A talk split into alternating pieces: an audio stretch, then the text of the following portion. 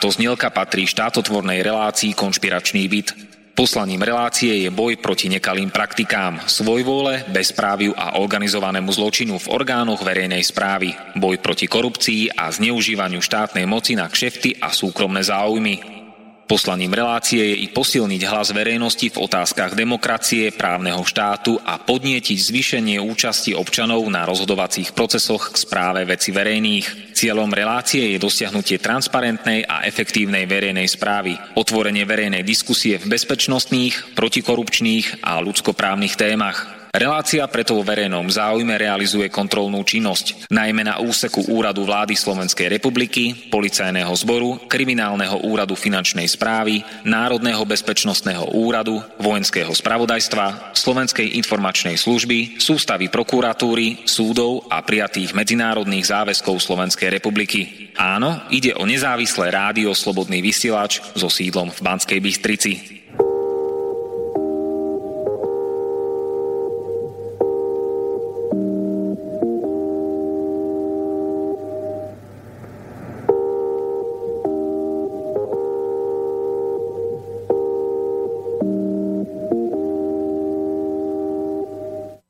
Bratislavského štúdia prajem pekné popoludne všetkým ľuďom.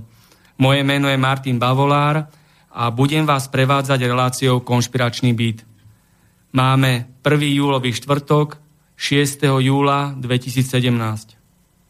Dnešné témy sú mýtna mafia, ďalničné kšefty, organizovaný zločin, korupcia, zlodejiny, štátne zákazky, a dotácie. Naše cesty a diálnice sú v zlom stave.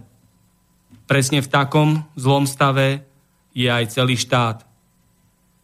Pretože vo vedení štátu sú zlodeji, mafiáni a ich prisluhovači. Od 16.00 do 18.00 budeme mať otvorenú diskusiu s dvoma členmi predstavenstva Únie autodopravcov Slovenska, respektíve s jedným, Stanislav Skala. Pekný deň prajem v Bratislavskom štúdiu. Dobré poubedie vám prajem všetkým. A druhý ohlásený účastník, host dnešnej relácie Eugen Gunár neprišiel. Poviete prečo? Uh, lebo totiž to v tých našich dopravných firmách máme troška dosť veľké problémy v poslednej dobe a práve není vodiču, tak tento pán si musel sednúť za kamión a musel si to ísť odkrútiť. Posielajte teda svoje otázky, komentáre a názory na mailovú adresu studiozavináčslobodnyvysielač.sk alebo telefonujte priamo do štúdia 0950 724 963. Minulý piatok 30. júna zverejnila Únia autodopravcov Slovenska svoje vyhlásenie na hlavných správach z ktorého prečítam niekoľko vied. Vtedy budú peniaze na diálnice, ak parlament uzákoní, aby sa značná časť mýta vrátila do infraštruktúry. Únia autodopravcov Slovenska po uplynulých demonstráciách za výstavbu diálnic poukazuje na závažný problém. Napriek tomu, že autodopravcovia platia poplatky za mýto Získané peniaze ale nesmerujú na zlepšenie cestnej dopravy. Nedostatok finančných prostriedkov potrebných na budovanie diálnic spôsobil aj predražený tender týkajúci sa elektronického mýta. Z mýta sa ročne vyberie 150 a 160 miliónov eur. Ale len minimálna časť tohto obnosu je poskytnutá na údržbu ciest. Zvyšné peniaze inkasuje súkromná firma – Únia autodopravcov Slovenska je za urýchlené začatie budovania diálnic a zároveň žiada, aby vláda a poslanci prišli s návrhom zákona, ktorý určí, aby značná časť získaných prostriedkov z výberu mýta bola investovaná do výstavby diálnic a opravy ciest. Príkladom je Nemecko, ktoré má v zákone zakotvené, že 80% finančných prostriedkov sa vráti do cestnej siete. Či niektorá parlamentná strana využije tento podnet Únia autodopravcov Slovenska a tým zabezpečí rýchlejšie budovanie diálnic, ukáže čas. Na úvod dnešnej diskusie dám hosťom tu v štúdiu a aj ľuďom, ktorí počúvajú teraz vysielanie rádia Slobodný vysielač, ešte dôležitú otázku, nad ktorou sa oplatí zamyslieť a popremýšľať. Sme štát, kde vládne mafia, zločin, korupcia a bezprávie. Sú tu pošliapávané naše ľudské práva, z ústavy Slovenskej republiky je zdrab papiera. Naozaj dokáže tento parlament a takáto vláda urobiť to, na čo poukazuje Únia autodopravcov Slovenska a čo sa oprávnene domáha?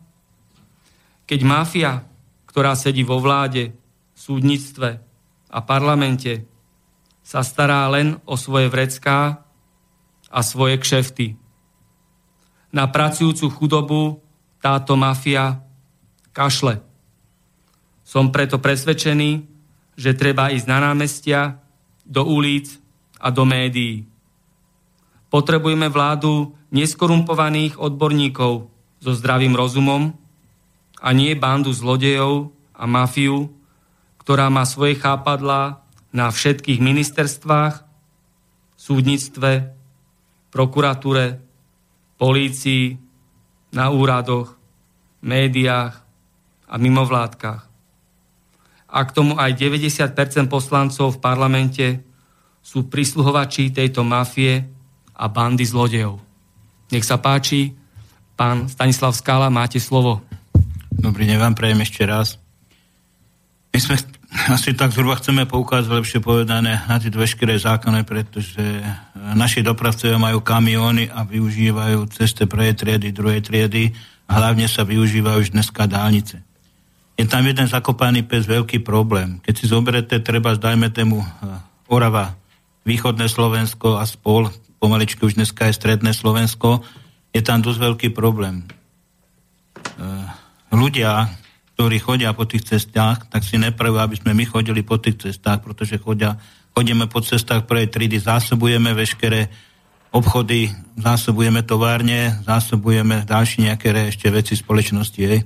A ďalší problém vzniká v tom, že my by sme radšej chodili po diálnicách, ako by sme chodili po cestách druhej a tretej triedy. A hlavne prvej triedy, ktoré už pomaličky dneska aj nie sú dostačujúce pre kamionovú dopravu. A preto sa chceme obrátiť týmto zákonem na pánu poslancu, aby sa čím skorej a čím rýchlejšie začali budovať tieto diálnice. No keď si zoberete, chodíme po tom svete, chodím treba, dajme tému ja po tej Európe, vidím Nemecko má vybudované diálnice. Dokonca, keď sme poukazovali na rumúnsku krajinu, kde už dneska sú vybudované dálnice, pomaličky môžem povedať, od Pitešti po Bukurešť sú už vybudované dálnice. Oni spravili zhruba za ten kalendárny rok nejakých 350 kilometrov Ďalej, čo spravili hore na východe Rumunsko, to je od Kluj-Nápoka ďalších nejakých 100 kilometrov, takže je to trošku chore, keď si premietneme, čo sa robí na Slovensku, čo sa robí v Rumunsku, kde sme poukazovali na tieto krajiny, že sú trošku zaostalé, ale mne sa zdá, že skôr sme zaostali my, pretože nevieme to nejakým spôsobom a nedokážeme to skrátka eh, vypracovať s tým, aby sme eh, z tej dálnici si pre tie súkromné firmy neulievali tie peniaze naviac. Teraz sa jedná vlastne o to, že Únia autodopravcu Slovenska dala návrh na to, aby 80% sa vracalo späť do infraštruktúry, s tým treba, jak je to v Nemecku. Môžem vám asi približne vysvetliť.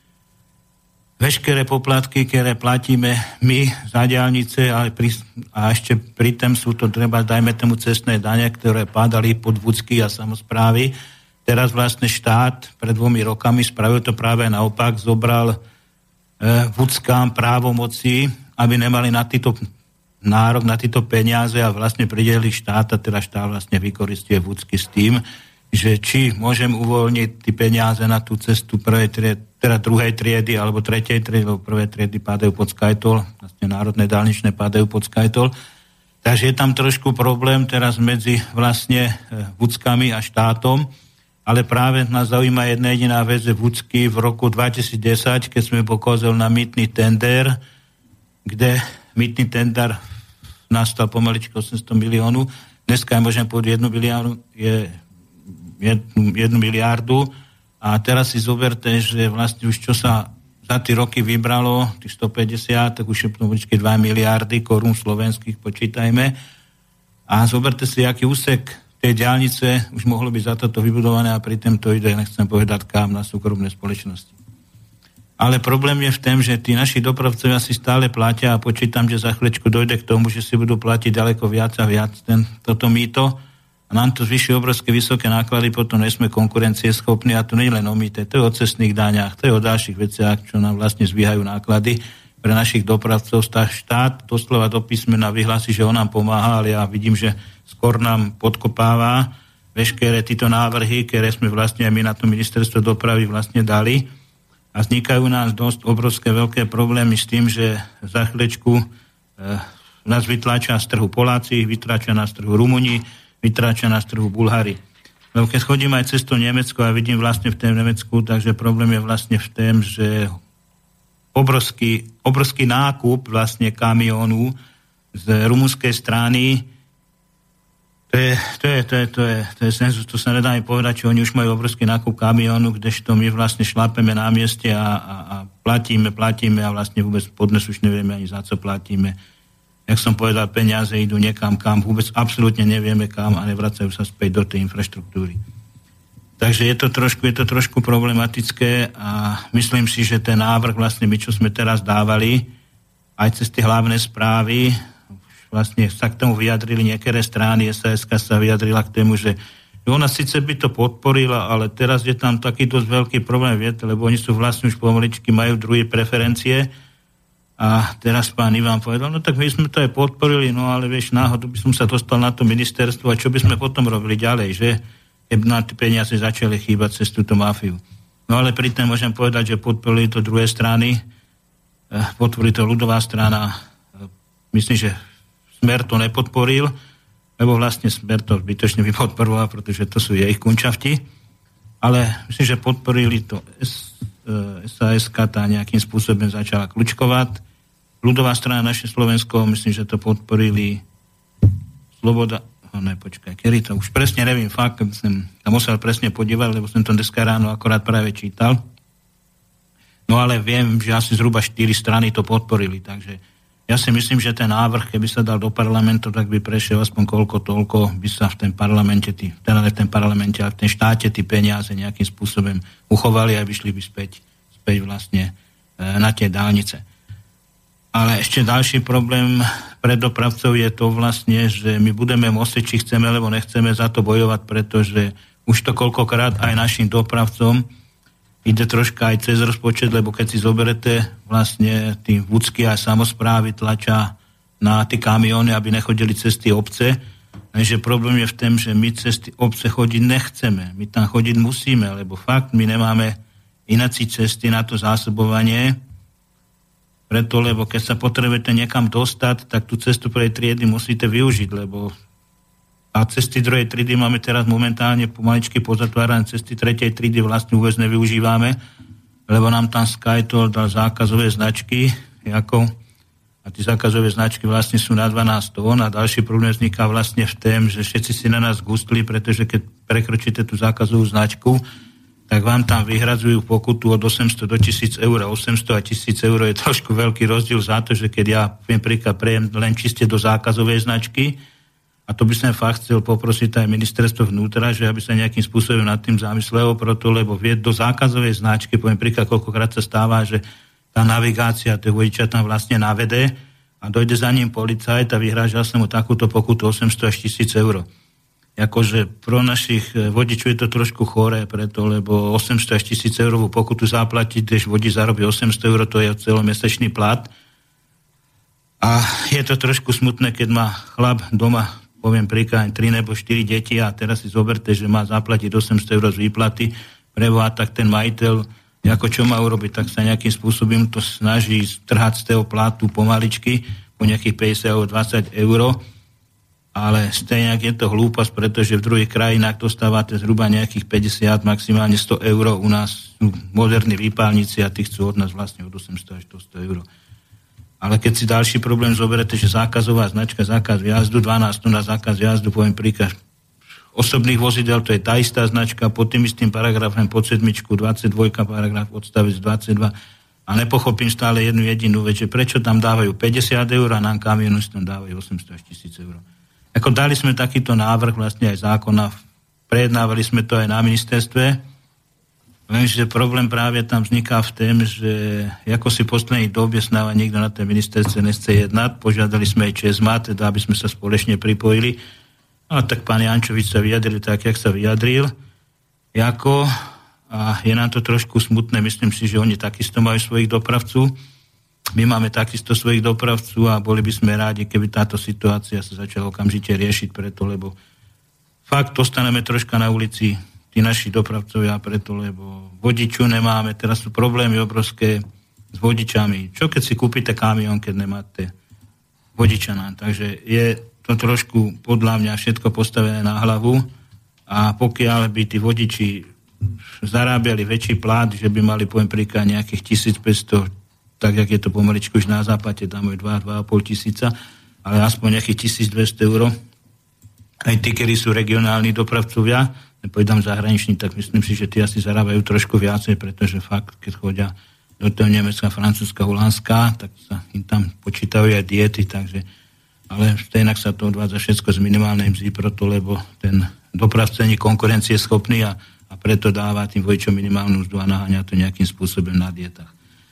Ale je tam zase ďalší problém, že keď my takýmto spôsobom nebudeme nad tým vždy pre tých vodičov a nebudeme si to voliť, nebudeme konkurencieschopní, nemôžeme im tým, tým vodičom zvýšiť tie pláty, tak potom sa nečudujeme, že nemáme vodičov. Ako ja by som to isté spravil, ja už by som dneska aj kamione za 800 eur nešiel jazdiť, pretože za 800 eur kamione sa vám neoplatí. To môžete ísť zamestnať vo fabrike a odrobíte si 8 hodín a, a máte 800 pomaličky 900 až 1000 eur. Dneska je Volkswagen zvyšil platy, a si myslím, že lepšie je sa zamestnať tých v ten Volkswagen už pomaličky, ak niekde robiť kamionistu, pretože sa to nenopláci, lebo tých hodín spustu strávite.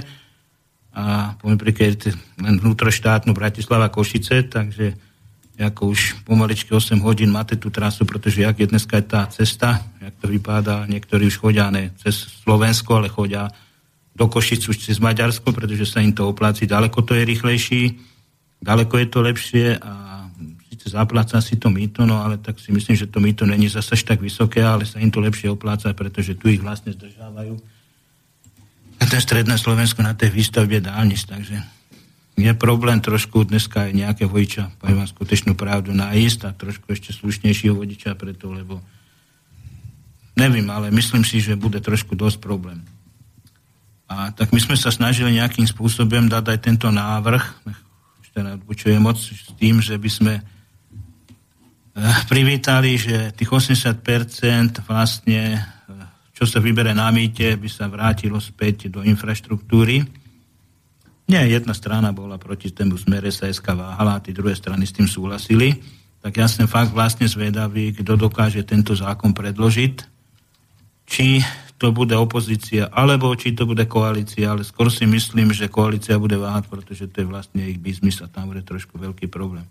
Ale ešte by som chcel požiadať VUCčka a samozprávy, že fakt, aby tie cesty konečne začali blokovať preto, lebo myslím si, že na tej Orave tam tí ľudia, ten dolné Kubinia, tam kolem dokola, tam sú chudiaci, pretože môžem povedať dneska, že pomaličky tí mosty sa vôbec neopravovali. Za posledných 5 rokov si myslím, že strašne málo, malá investícia byla vložená do tých mostov a vlastne máme tam tie výsledky, že Teraz je problém, musá sa tam spraviť uzávere, musá mať premávku len jednosmerne tí mosty, lebo už tí mosty koľkokrát sú není schopné a ten statik vám to nepotvrdí proto, lebo došlo by tam vlastne jemu lámaniu chleba, lebo fakt ten statik zase není hlúpy, on dokáže prepočítať vlastne tú záťaž na tí mosty a vie, že koľko kamionu sa tam môže poslať, koľko kamionu sa tam nemôže poslať. A zase tam je taká vymluva, že viete, zase to kamionisti chodili, chodili preťažení, lebo každý tam vozí, viete, místo 42, vozí tam 50. Áno, majú pravdu, vozia tam aj takí, sú aj takí dopravcovia, ktorí tam vozia 50 tón, to je fakt skutočná pravda, nepoviem kedy, nechcem sa tady vyjadrovať k tomu postaviť, ale problém je v tom, že sme dali návrh zákona, zase sme dali na ministerstvo dopravy návrh zákona, aby bol zodpovedný aj odesílateľ vozidla, nie len prevádzkovateľ a vodič, ale aby bol aj odesílateľ vozidla zodpovedný Kdežto první Česmar povedal, my s tým nesúhlasíme, potom zase s tým súhlasíme. A takto akože kľúčkovali, takže vlastne ten návrh zákona majú predložený, má ho štátny tajník, má ho priamo minister dopravy, majú to predložené. Tak uvidíme, že teda vlastne čo sa z toho vykule, slúbili nám, že v práz, medzi prázdninami by sa s tým mali zaujímať, takže uvidíme vlastne, či sa ten zákon nejakým spôsobom bude dať zmeniť, či sa ten zákon nebude dať zmeniť, uvidíme, ale ja si myslím skôr jednu jedinú vec, že bolo by ten zákon zmeniť preto, lebo je tam jeden veľký problém aj konkurencie schopnosti, lebo jedni kamionisti vozia 50, druhý vozia postivo 42, a tí, čo vozia 50, uplácajú vlastne zase tu dochádza ke korupcii. Takto by bol zodpovedný odesilateľ vozidla a by si dával ten odesielateľ vozidla pozor, raz by naložil 42, ale už druhýkrát by nenaložil 50, nebojte sa. Lebo by dostal takú pokutu, že by to druhýkrát nespravil. A ten odesielateľ vozidla nenakláda jeden kamion, ten ich koľkokrát nakláda 20, 30, ja nepoviem vo výrobe, hej, kde ich nakladajú deň denne 50. A teraz si zoberte, že treba aspoň príklad, skládok, kde nakladajú, treba, dajme tam niektoré kamióny. On povie, tak viete, tá paleta má 450 kg, oficiálne má 500 kg. A keď dojdete s tým návahou, tak zistíte, že tam nemáte 42, ale máte tam 43 alebo 44. Ale čo je ako, že vy s tým spravíte? Vy mu poviete, tak dobre, vylož si to ven, tak vám povie, dobre, tak ja si to môžem vyložiť, není s tým problém, ale druhýkrát už nechoďte do tej roboty, lebo mi potrebujú 250 tak nejaký zákon vlastne spraviť na to, aby tí vodiči fakt nechodili preťažení, teda tí kamiony, aby nechodili preťažení, lebo si zoberte aj tá konkurencia schopnosti núča tých dopravcov, aby chodili preťažení, pretože ten dopravca chce nejakú robotu, má leasing, má jednu z druhým, takže potreboval by to nejakým spôsobom uhajiť, aby tie leasingy dokázal splácať. A dneska sa každý tlačí za tú robotu, každý chce nejakú korunu naviac, lenže bohužiaľ tie zákony sú tak asi nadstavené, si skôr myslím, že to ide úplne niekomu inému dovačku, tak jak to ide dovačku dopravcom. Ja si myslím, že to dopravca je len ten posledný človek, ktorý fakt zoberie len tí drobné. Však si zoberte, že treba, dáme tomu logistika, ktorá pre, predáva vlastne tú prácu, ktorá ona, ktorú ona vlastne dostala, vlastne ona tu dostane, ja poviem príklad, za 1,20 euro a predá to dopravcovi za 1 euro a 20 centu si zebere z tej dopravy, no tak podľa mňa je to troška chore a ešte problém majú v ten vlastne dopravcovi, či, či mi to vôbec zaplatí, ale mi to nezaplatí. Takže ono je, je to trošku také postavené tak, jak je to postavené, bohužiaľ tá konkurencia je dosť obrovsky vysoká, no ale myslím si, že keby niekto chcel, tak by dokázal spraviť aj v tento nejaký pokrok, ale prvoradé by tá vláda a ten parlament musela sa zaoberať s týmto dopravnými vecami a nejaké zákony nastaviť a nejaké zákony schváliť. Však zoberte si, aj to preťaženie kamiony. Zoberte si, že tie cesty sú vážne tak stávané, že ešte to bylo za socializmu postavené a teraz si zoberte, že naperme tam 20, 50 tonový kamión. Tak si zoberte, že 42 môže udrieť celku váhu, dajme mu 50 tonový kamión. A myslíte, že prečo sú tí koleje, koleje také vidíte na tých cestách? Pretože sa tí kamiony preťažujú. Ale prečo sa preťažujú? Preto sa preťažujú, pretože si to môžu dovoliť ako, ja nechcem povedať, že dajme vysoké pokuty, ale problém je v tom, že zodpovednosť obmesme niekomu druhému a to je ten vlastne odesielateľ, ktorý tí kamiony nakladá. Keby dostal jedenkrát pokutu, druhýkrát vám to nenaloží 100%, lebo by videl, že mu hrozí vysoká pokuta, tak by si to nedovolil. Ani tí policajti by potom nestali u tej ceste a nebrali by ten vlastný bakší do svojho vačku. Aspoň čo vieme, že Chalina vyprávajú asi tak, že Chalinska správte s tým prosím vás porádek, lebo určitý kolegovia majú dohodnuté s policajtami dopredu, že vlastne policajti ich púšťajú, lebo vidia, čo majú na tých dverách napísané, tak automaticky ich púšťajú preč a neplatia vôbec pokutu a tí druhí Chalinska platia pokutu a potom sa všetci tady vádzame medzi sebou tí dopravci. Keby vozili všetci 42 tón, tak by byl aspoň koľko toľko konkurencieschopnosť, že teda vlastne ten odesilateľ, aj ten príjemca, ktorý vlastne príjma ten tovar, tak by si nedovolil už potom naložiť, lebo ten odosielač by mu to neposlal. No ale bohužiaľ, tak keď ja povedzme 42 a on poveze 50, tak koho si zamestná, zamestná toho, kto poveze 50, ne? Tak to je automaticky ako... To každý takto dneska rozmýšľa. Takže, a potom sa čudujem, že prečo máme viate kolaje, prečo sú tie cesty takto obrovsky preťažované. No bohužiaľ, pretože nemáme poslancu na to, nemáme na to parlament, a síce máme ho, ale nemáme na to, aby sme schválili zákony, ktoré, aby sme dodržovali, rešpektovali.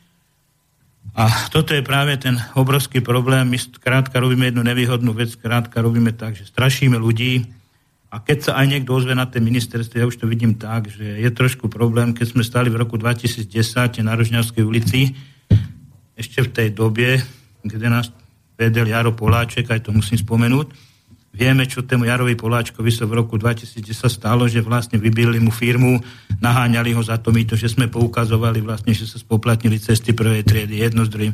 A vieme o tom, že ešte podnes môžem povedať, že ten mytný tender není dokonalý, tak jak je dokonalý v Nemecku.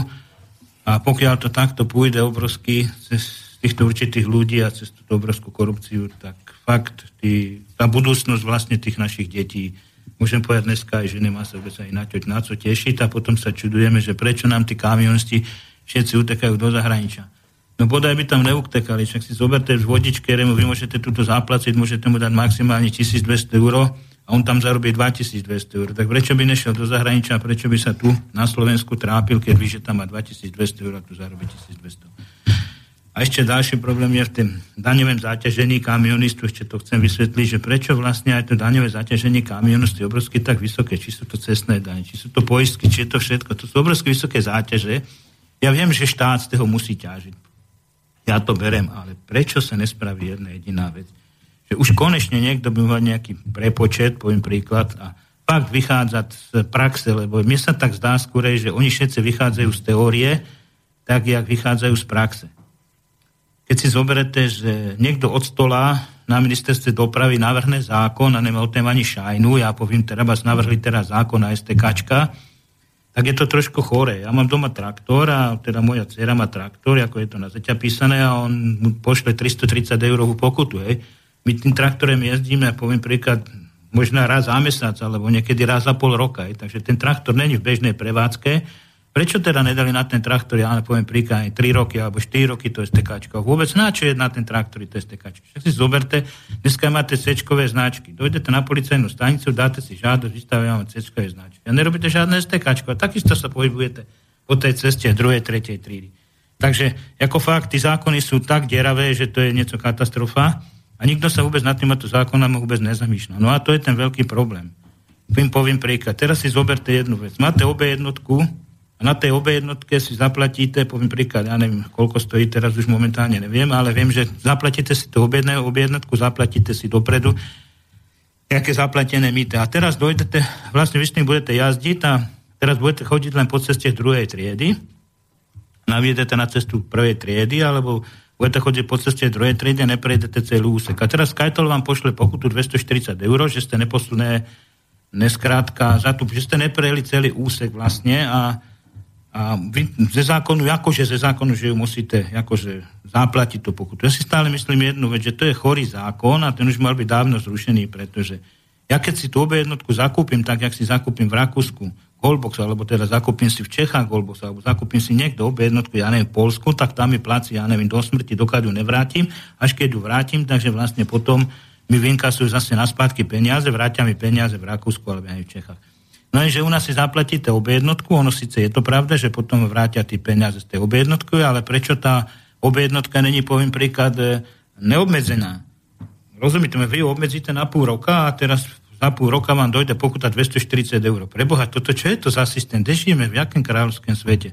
Však my nemáme peniaze na to, aby sme mohli rozhadzovať peniaze. My máme peniaze na to, aby sa mohlo podnikať a slušne žiť, ale nie na to, aby si nejaký Skytol vymyslel nejaký zákon a, a teraz ako čo? Teraz ja dojdem na, na pumpu a teraz on vám povie, no ale my vám nemôžeme vystaviť druhú objednotku, lebo táto objednotka vám prepadla a vy tam môžete prešlapovať koľko chcete, lebo panička si na pumpe postaví labu na čerpatej stanice a povie, no tak my vám nemôžeme zase vystaviť druhú jednotku na vašu adresu a teraz ja mám kamion naložený a to je co vlastne? To je aké vydíranie jeden voči druhému? Však to je monopolné postavenie pre Boha. Tak prečo my akože nemôžeme dať nejakú, nejaký návrh na monopolné postavenie s tým, že je dobre, že teda už nejakým spôsobom toto vyriešte alebo to prejednajte. Prečo tá objednotka není neobmedzená Rozumíte mi, že dojdem ja na pumpu za rok, za dva roky, za tri roky, vrátite mi objednu, pokiaľ tá objednotka nebude poškodená. Keď tá objednotka bude poškodená, tak v poriadku, viem, že tá objednotka je poškodená, tak si doplatím, lebo som ju poškodil ja z mojej viny. Ale prečo ja do pol roka ju mám vrátiť, tú objednotku ešte za ňu zaplatiť aj, aj poviem príklad, ja neviem, tých 240 eur pokuty. Ako to je vážne chorý zákon, ako to nikde nemôže existovať ve svete, to som ešte len na Slovensku. A toto sa práve tvorí medzi týmto táto korupcia. Zoberte si, Poláci práca cestné dane. My máme druhý, myslím, že v Európe najvyšší cestné dane.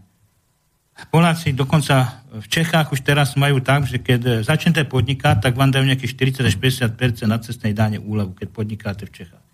Poláci dokonca majú, myslím, že až dokonca o 30% znížené cestné dane. No a my akože komu vlastne vôbec platíme vlastne tie cestné dane, keď sa nebudujú dálnice?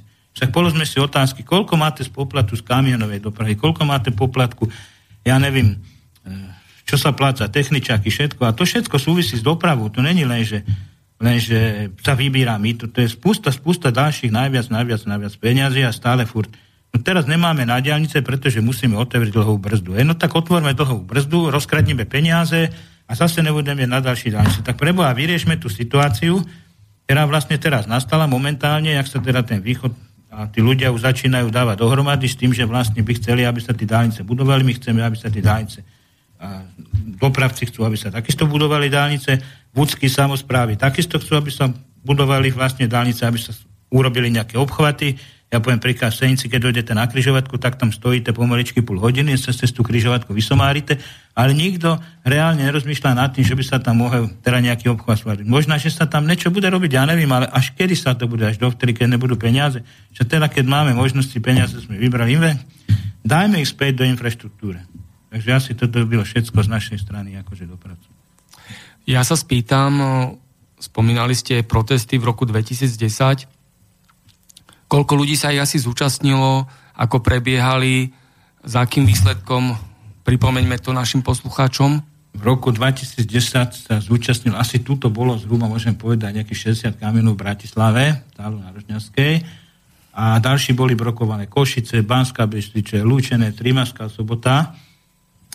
A my sme spravili základnú chybu dopravcová, že sme sa v pondeli zošli. My sme to mali vydržať aspoň do úterka, Možno, že tá situácia by sa nejakým spôsobom zmenila, lenže problém by v tom, že ministerstvo vyhlásilo, že pokiaľ tam budeme ešte stáť v úteri, tak povolá nás armádu a dojde armáda a táto armáda nás rozpráši. Takže ďalší problém vznikne v tom, že my sme protestovali za niečo dobré a vlastne potom tí naši vodiči, vlastne tí, ktorí robili v Monde a hlavne tam byli prevažne drevari, Tí potom ostali chudáci, pretože došli do Mondy a v Monde ich začali vyhadzovať, pretože prekračovali nejakých 10 km hodine a takýmto spôsobom si nás nafotili a tým pádem tí chalani, ktorí mali leasingy a došli o prácu, tak museli tí kamiony povrátiť leasingovým spoločnosťam a poviem vám ešte podnes, viem určitých dopravcov, ktorí vlastne e, platia si za kamióny, ktoré už ani dneska nemajú, vážne platia si za tí kamióny, ktoré dneska nemajú a takto to dopadlo s tým, že my sme vlastne chceli ukázať nejakú pravdu. My sme tam nestali len kvôli tomu, že sme sa postali na Rožňavsku, že chceme to, lebo to chceme. My sme poukazovali, že tender obrovský je vysoko predražený. Ten tender je obrovsky vysoko predražený.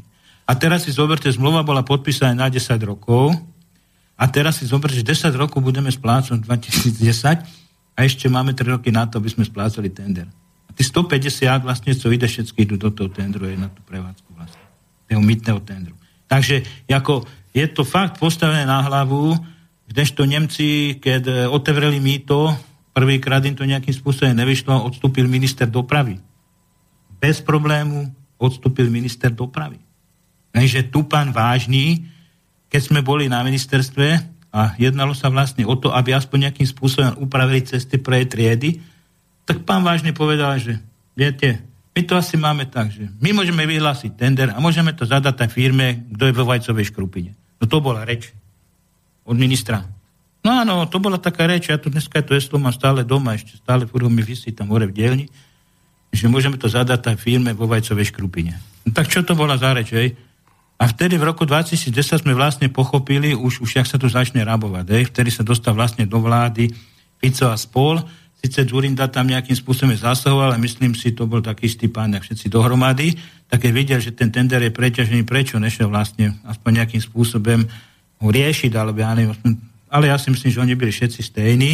A dneska aj pláčeme a chodíme tam hore na východ. Preboha, tí kamiony tam nechceme, my tam nemôžeme jazdiť, lebo viete, dole na Maďaroch to isté, tam sa nedá jazdiť, už tam tí ľudia chcú spávať, chodia do práce, jednoducho, keď vám preletávajú tí kamiony kolen dokola, tak to je jasné, aj vy keby ste tam spali, A niekto vám furt jezdil hore dole a ide tam, poviem príklad, aj koľkokrát sa stáva, že tam tá rýchlosť není obmedzená, je tam 50, treba to znižiť koľkokrát na tú 40 tak tomu vážne verím, že ty, ten kamion, keď mal že 42, tak otrá sa to s tým a doma maj, ako to ja fakt verím, pretože že tie skúsenosti mám s tým. Ale my sa stále poukazujeme na to, že prečo tí dopravcovia tam chodia. My tam chodiť nechceme. My tam chodiť musíme, my tam zásobujeme, do fabrik vozíme. Takže my tam chodiť musíme. Lenže problém vzniká v tom, že už od roku 2010, čo sme poukázali na to, aby sa tie obchody nejakým spôsobom začali riešiť, začali sa to, začalo sa to budovať, mali sme nejaké európske peniaze, nedokázali sme ich ako tie peniaze preč, vyčerpať. Rozum. Tak toto je celý problém toho systému, že preboha, čo tá vláda, na čom tam je, na čo je tam tá vláda? Na to, aby si každý utrhal svoj vlastný koláč. No tak mi to tak asi prípada. Však zoberte si, teraz si zoberte Rumúni, už aký kus dálnice vybudovali. Keď si zoberte Poláci, Nemci to aj nevyprávam, však to je, to je úplne o ničem, hej. Holandiane, Belgič, cel, celá Európa vlastne už má dneska vybudované dálnice. My Slováci šlapeme tady na mieste a jeden tender vyhlásime, hádame sa za ne rok. Čiže to sú choré veci, vážne, a my chceme, poviem, auta nám kandál viac a viac pribúdajú, aj nákladné vozy, či sú to osobné vozy, všetko pribúda. Ale jak chceme riešiť situáciu, keď máme ešte za socializmu postavené cesty? Však tie cesty pre triedy boli za socializmu postavené. Tie cesty druhej triedy boli za socializmu postavené. My sme návrhovali sa, prehodnotili cesty pre druhej triedy. Nech právia tlakové skúšky na cesty. Chápete, že teda by sa nejakým spôsobom vyriešili, že aby tie obchvaty, ktoré sú treba, dajme tému, ja poviem príklad, ja idem na Malacky, tak nech ma pustia cez Bursky, na čo ma púšťajú cez Čári? Však Čárskú cestu tam zničia tí kameň úplne, to sa rozbije a zase nebude na opravu. A toto je furt ako len dokola, ako len dokola sa to mene. Tak pre Boha už sme koľkokrát aj navrhovali takéto veci na ministerstve, ako nikto sa o to nezajíma. Na to poukazuje vaše vyhlásenie, teraz, e, ktoré bolo medializované 30. júna Oslovili ste aj iné médiá, okrem hlavných správ, ktoré to zverejnili, televíziu Markíza, televíziu Joj, teatri, RTVS, verejnoprávnu inštitúciu, aby zverejnili takéto vyhlásenie? Právili sme to, vy vlastne vôbec viete, že sme boli v teatrojke. Áno, boli sme spolu na proteste. Štrajk, boli sme spolu na proteste, teatrojka došla, natočila nás, bez problému cenzurovala, neodvysílala. Takže viete, akože my tiež máme také vlastné problémy, že nás je udané embargo na Uniu autodopravcu Slovenska, aby sa tieto veci nerozširovali a nejakým spôsobom sa nedávali do pamäti tých občanov. Hej. Takže myslím si jednu vec, ale títo ľudia by to mali vedieť. Pretože to sú jej cesty. Oni tu žijú. Jej deti tu budú. Oslovili ste pri svojich aktivitách aj mimovládny sektor, ako je napríklad nadácia Via Juris, Otvorená spoločnosť, zatiaľ, Aliancia Fairplay. Zatiaľ sme ne, ne, ne, o, ako, ne, neoslovili. neoslovili, ale myslím si, že asi pravdepodobne v najbližšej dobe k tému dojde. Skúste, Preto, osloviť, fakt... skúste osloviť tieto mainstreamové mimovládky a potom ľuďom oznámime za akým výsledkom lebo v poslednej dobe vidím, že aj na tej ministerstve vlastne, keď chodíme na tie rokovania, je tam trošku problém. Oni síce nám niečo prislúbia, ale to je veľmi malá čiastka a potom zase to zbytočne natahujú. Si zoberte, že treba toto STK, chceli návrh zákona, to vlastne bol návrh zákona na to STK, ale síce dalo to SAS ten návrh zákona a my sme sa z SAS nejakým spôsobom spojili a chceli sme teda spraviť to, že aby ten návrh zákona a pon teda prešiel, keby náhodou koalícia to nejakým spôsobom nepodporil, nech to teda podporí opozícia, aby ten dostatek hlasu tam bol. Tak sme sa nejakým spôsobom sa snažili príkloniť k tému ich zákonu. Sice nejak moc sme s tým nesúhlasili, no ale bohužiaľ teraz to dopadlo vlastne tak, že ministerstvo dopravy vlastne sa toto zákona chytlo a teraz SAS vypráva, že tak vie, to, bol náš zákon, my sme ten zákon predložili. Nebolo to tak vôbec, je tam trošku dosť hodne pozmenujúcich vecí, ale ako, bohužiaľ, no, keď už sa niekto vadí, či to bol zákon, alebo to nebol zákon. Ako mi je jedno, my ten zákon predložíme, buď bude schválený a bude vyhovovať tým občanom, a teda bude vyhovovať aj parlamentu, bude vyhovovať aj vláde, ale akože toho predložili, ako vôbec nás to netrápi. My sme predložili do spustu zákonu na ministerstvo dopravy, dokonca teraz chceme predložiť Európskej komisie zákon a vlastne to je o tých 45 hodinovém odpočinku, preto, lebo tých 45-hodinový odpočinek je zase ďalší problém, to je trošku choré, pretože Nemci vlastne, čo tam vytvorili ten zákon. Dobre, ja som za to, my nemáme proti kamionistom ani proti vojčom nic. Áno, je to pravda, bolo by boli by sme rádi, aby tí vojči mali tie 45 hodín odpočinú, lebo takisto nie sú otroci, aby niekde spávali tam v nejakej plechovej búde, hej, síce čo sme povedali, však viete, oni tam majú klimatizáciu, oni tam majú to.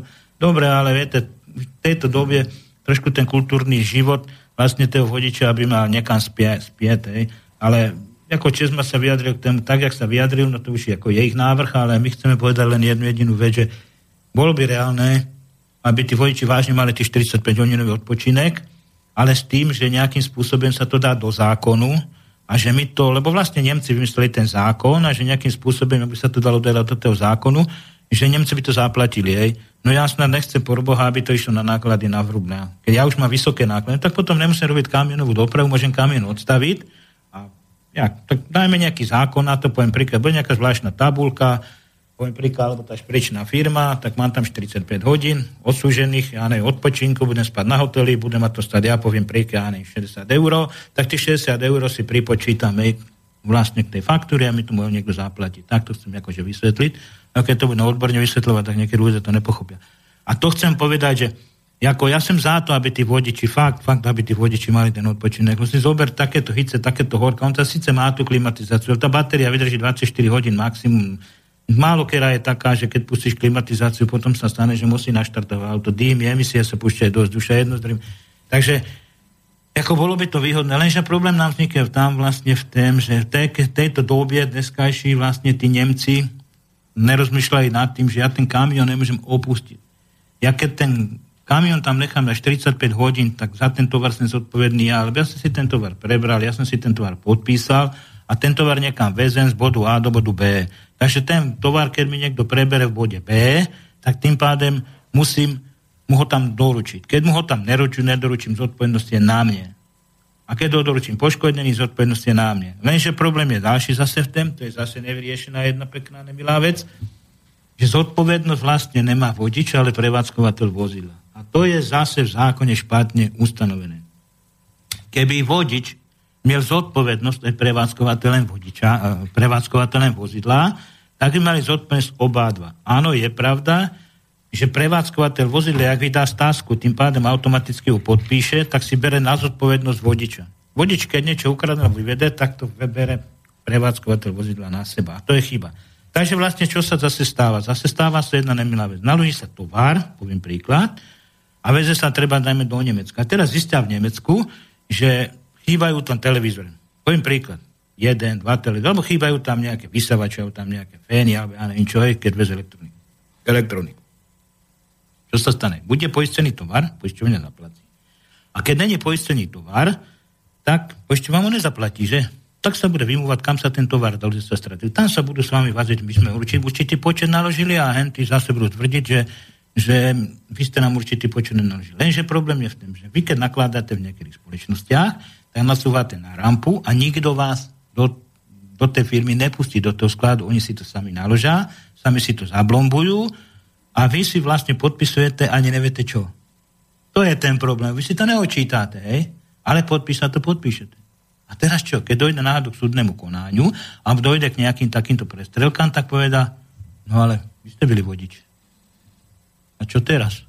Ja to mám zaplatiť ze svojej jasenej nakládky, ja som nebyl pomalečky dneska už ani u vykládky. Dojde za vám a podpíšte, že vám tu chýbalo, ja neviem, 5 alebo 10 alebo 2 televízory. Hej? A ja mu poviem, tak ja to nebudem podpísať, prečo? Ja som nebol ani kulinkálka, ani vykládky. Dobre, to môžete napísať do, do stasky, môžete, alebo do cemerky, napíšete, toto je OK, v poriadku.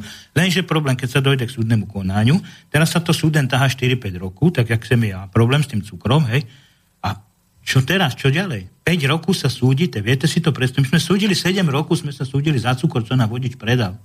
7 rokov som sa súdil za cukor. A teraz došlo vlastne, viete, k akému záveru. Súdnictvo povedalo, že už je to prepadnuté. Tak na čo sme sa potom 7 rokov súdili, keď na nejakém, ja neviem, na čom to tam našiel, na nejakém paragrafu, že už je to prevlečací doba. Na čo sme sa súdili? Ja som nedostal korunu, ale mi je to automaticky exekúcia že štátu strhla. On cukor predal a nevyclil ale zodpovednosť sme mali ja a pri ten som ani cemerku nepodpísal. Podpísal si ho, šperičná firma mu to pustila do voľného obehu, ešte v tej dobie, keď boli hranice, zaplatil som to ja. Vodiče vysmíty. Nezaplatil nič. Cukor predal, ukradol, peniaze zobral.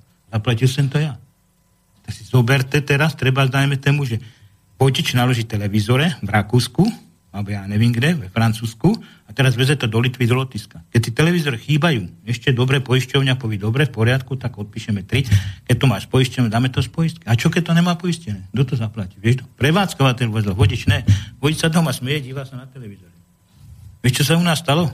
Ja ti poviem, čo sa u nás stalo. U nás sa toto isté stalo. Vodič naložil v Rakúsku televízore, zobral ich, e, myslím, do, do letiska, lebo kam išli tie televízore? Do letiska sa mi zdá.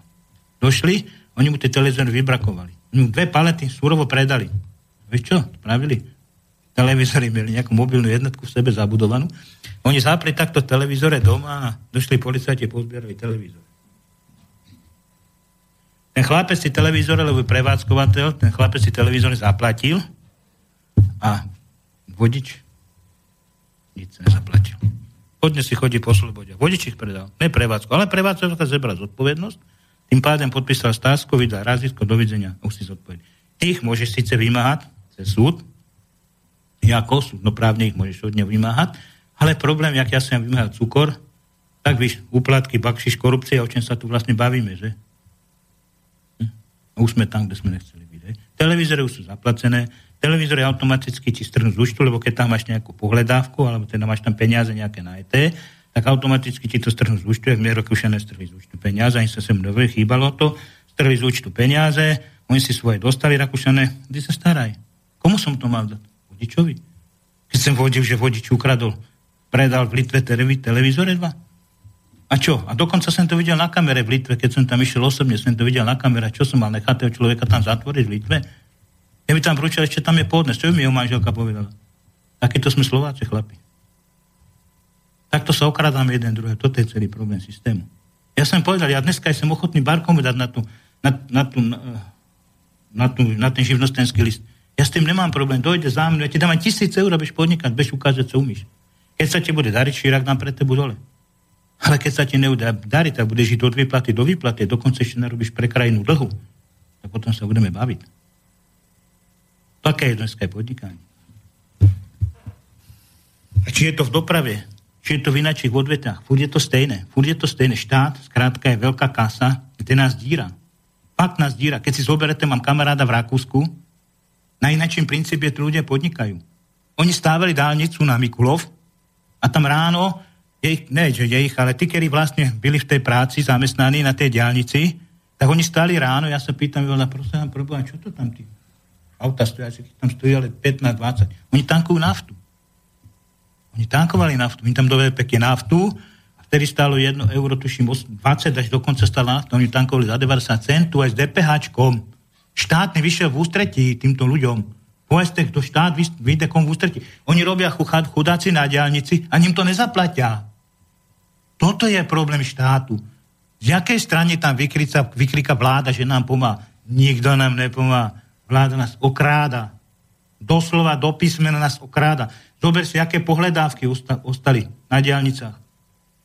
Kto ich zaplatil? Chudák. Ten, ktorý tam vykonal tú prácu, ten ich tam zaplatil, chlapi. A ten dneska je chudák doma živorí a pláče, lebo si musí vlastne dlhy splácať. Lebo exekučný príkaz vyšiel a exekučný príkaz sa zrušiť nedá. Toto je celý problém. A tí ľudia dneska splácajú to. Sice splácajú po 50, po 100 euroch. Do smrti to niektorí nezaplatia. Chápeš? Si zober jednu jedinú vec. Ja u niekoho vykonám prácu. Ten mi nezaplatí. Ale ja potrebujem zaplatiť leasing. Ja som ten leasing podpísal. Tá leasingová spoločnosť sa mňa nebude pýtať, či ten predchádzajú mi zaplatil, alebo nezaplatil. Dojde, zoberie mi vozidlo a dlhy mi nechá. A kam sa mám pohnúť? Povedzte mi, kam? Keď už tí dlhy mám na krku, kam sa mám pohnúť? Kam? Kde mám ísť? Toto je celé riziko toho podnikania. A zober si, koľko takýchto ľudí sa prepada. Potom sa čudujeme, že tam sa obesí, hen tam si hodí mašlu. Toto je celý problém, lebo tí zákony veškeré, ktoré sú, sú, sú nedostačujúce. C, rozumíš ma? Lebo zober si v Rakúsku. Dojde exekútor. Exekútor sa opýta prvorade, prečo si mi nezaplatil, hej? Alebo poviem príklad. Ja neviem, niekto, kto tam je. Ty mu povieš, áno, ja tú pohľadávku mám, ja ju potrebujem premietnúť, aby ten ďalší dotyčný zaplatil. A keď ten exekútor zistí, že vlastne on má tú pohľadávku, tie peniaze má zarobené, ten ďalší mu ich nezaplatil, tak už exekútor nejde po mne, ale ide po tým druhým, ktorým ich nezaplatil. tak sa snažia nejakým spôsobom tú situáciu vyriešiť. Ale tu sa nesnaží situáciu vyriešiť. Štát doslova do písmene ti dlhý, že DPHčko. Nevráti ti. Nevráti ti DPHčko. Smeje sa ti. Ale ty, keď nezaplatíš DPHčko, dober si, že do 12. hodiny musíš zaplatiť DPH. Keď do 12. hodiny zaplatí DPH na druhý deň, by sa zaplatil automaticky, ti poradne dojde na druhý deň do mailu, automaticky mi dojde 10 tisíc eurová pokuta. Je choré. Je choré, chlapi. Vy sa nečudujte, že nikto nechce podnikať, ani podnikať. Nebude. A živnostníku, to sa dneska neoplatí. Jak ja mám robiť živnostníka ve stavebníctve, keď zarobím za mesiac 800 alebo 1000, nech zarobím 2000 eur, hej, ale z toho by som si sociálne zdravotné mal slušne zaplatiť 1000 eur, tisíc mi ostane a dojde zima a čo ďalej? Není roboty, není práce. Co s tým? Budem robiť živnostníka? Kde zeberem tisíc eur, aby som im ich dal? Rozumieš? V Rakúsku je to trošku nejak ináč. Tam si platí a dojde zima, poviem príklad, tí 2-3 mesiace, tak je doma, ale štát mu platí. Ale tu si štát, aby ty platil ešte štátu. Kto dneska? Preto tu tá ekonomika nejde. Ani nepôjde. Zober si Volkswagen, Kia, Peugeot. To sú všetko nadnárodné korporácie, ktoré nás doslova do písmena vydírajú. Doslova do písmena vydírajú. Prečo v ten Volkswagen by nemohli mať 2000 eurové platy? Prečo? Ja si myslím, že tému, tému Nemcovi by to vôbec nevadilo. Áno, e, keby mal aj 2000 eurové pláty, by byl by konkurencieschopný. Verte tomu, byl by konkurencie. Však jak si zeber, vo Volkswagene sú obrovské zisky. To sú obrovské miliónové zisky. Hej. Kam ty peniaze prelevajú? Nikam. Dostaneme 10-ročné prázdniny. Na čo sú nám 10-ročné prázdniny? Teda vlastne im to vyhovuje, pretože oni, keď majú 10-ročné prázdniny, západňarom neplatia žiadne dane. Ale ja tu žijem v tejto krajine. A ja tie dane musím zaplatiť. Čo sa nám či naposledy stalo? Došiel na Rakúšan opraviť prevodovku. Doniesol to, napíšte mi faktúru. Však počkaj, tak daj mi adresu. Tak mi dal adresu, kúkam slovenská firma. Akože na Slovensku v Bratislave. Pýtam sa, prečo tu ty máš Bratislave, vezeš to do Rakúska pre svoje vozidlo? Ja mám tady firmu v Bratislave. A prečo by som to vozil na Rakúske, keď nemusím 10 rokov zaplatiť dáň? A čo chceme? Komu chceme konkurovať? A tak toto tu funguje, chlapi. Ne, tu je jeden veľký problém, že toto nikto, ne, že nevysvetlí tejto vláde. Vy to vysvetlí tejto vláde. Ona to nechce počúvať. Toto je celý ten problém toho systému. Pán Fico, čo bude počúvať? Však keby počúval to, že by bol nejakým spôsobom riešiť túto situáciu, tak potom by nemohli krásnuť. Ale to sú peniaze pre nich, ne pre nás. Vieš? Takže ono to takto je a takto to funguje. A to je práve ten problém celého systému. A teraz si zober, že teraz mladého chlapčiska, ktorý skončí vysokú školu, alebo skončí nejakú strednú školu a povedz mu, že pod podnika. A čo si si blázon? Ja nebudem podnikať. Či je to kamionová doprava, či je to na nejakú život. Nikto, každý sa bude zamestnať do toho Volkswagenu, pretože to k tému vedú. Pochopte to. Dali sem Peugeot, dali sem Kia, dali sem Volkswagen, Chiltek, Jaguar. A teraz si zoberte, že to sú nadnárodné korporácie, ty potrebuješ masu ľudí. Vážne potrebujú masu ľudí. A to Slovensko to v tejto dobe už nemá šancu ani pokryť. Ale každý dostal 10-ročné prázdniny, chlapi. A my sa teraz čudujeme, že nemáme na zdravotníctvo, nemáme na kultúru, nemáme peniaze na nič. Ani nebudeme mať. Takýto prístup, aký majú politici v tejto realite, tak to je choré. Bežte do Rakúska. Povedzte, že chcete v Rakúsku si založiť živnosť a že chcete 10-ročné prázdniny. A preboha, čo my sme po ten socializme tu otroci? Je to spoločnosti? No tak to vypadá, že asi áno. Ale pri ten sa hrajeme všetci na sociálnu sféru. A tá sociálna sféra ako vlastne čo nám priniesie? Že tam duchocom pridám 20 eur a že potom prípadne, poviem príklad, my to budeme musieť ako v doprave nejakým spôsobom pridať, pri ten, že nám zvyhnú mýto, že nám zvyhnú náklady, že nám dajú zvýšenie cestných daní. No tak potom ten dôchodca, ktorý dostane 20 eur v obchode, zaplatí už 40 naviac. Ha, my chceme žiť. Odkiaľ my to máme zobrať, že? Odkiaľ to majú zobrať tí podnikatelia a tí peniaze? Áno, nepovídam, sú spoločnosti, môžem pripomenúť, nebudem konkrétne komentovať, koment, konkrétne týmto spoločnosťam to pripomínať, ale sú spoločnosti v tejto dobe, ktorí majú štátne zákazky a tieto štátne zákazky sú obrovsky predražené. My to je štátna, takisto zákazka, to je obrovsky predražená. Títo ľudia si pakujú kapse, títo ľudia si pakujú váčky. S týmto je treba niečo robiť, s týmto je treba riešiť tú situáciu. Potom nemáme na zdravotníctvo. Pán minister financí povie, že však nejakým spôsobom budeme zverejňovať DPH, budeme to dávať na tabu. Ale čo chce zverejňovať, že kto má vrácať, kto nemá vrácať? Čo chce? Však si ho môže vykompenzovať. Však to je ďalší špinavý podvaz, čo spravil zase ďalší na týchto ľudí. Však to, to není mysliteľné, čo on tu stvára za veci. Ako fakt, ako on nežije v reálnej živote, ako ja tomu nevím pochopiť. Čo žije v virtuálnej živote, že to prečíta na tabuli, alebo čo? Ako spústa ľudí je tu, fakt, ktorí, poviem príklad, sú ve vláde, ale fakt oni tomu podnikaniu nerozumia. Lebo ten sedlácky rozum, ten sprostý sedlácky rozum, aký máme my, oni ho nemajú. A toto je celý princíp. Človek čím sa naučí praxu?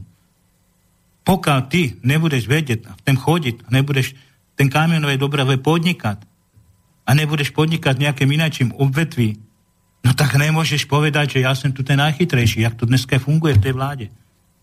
Však je tam spustu poradcov. Ja poznám niektorých poradcov, ktorí nemá o tom ani šajnu, ale robí toho poradcu, pretože to je jeho najlepší príbuzný a jeho najlepší, jak sa povie, že darmožrač. Na peniaze. Ktorý ho nestrelí, ktorý mu nebude odporovať.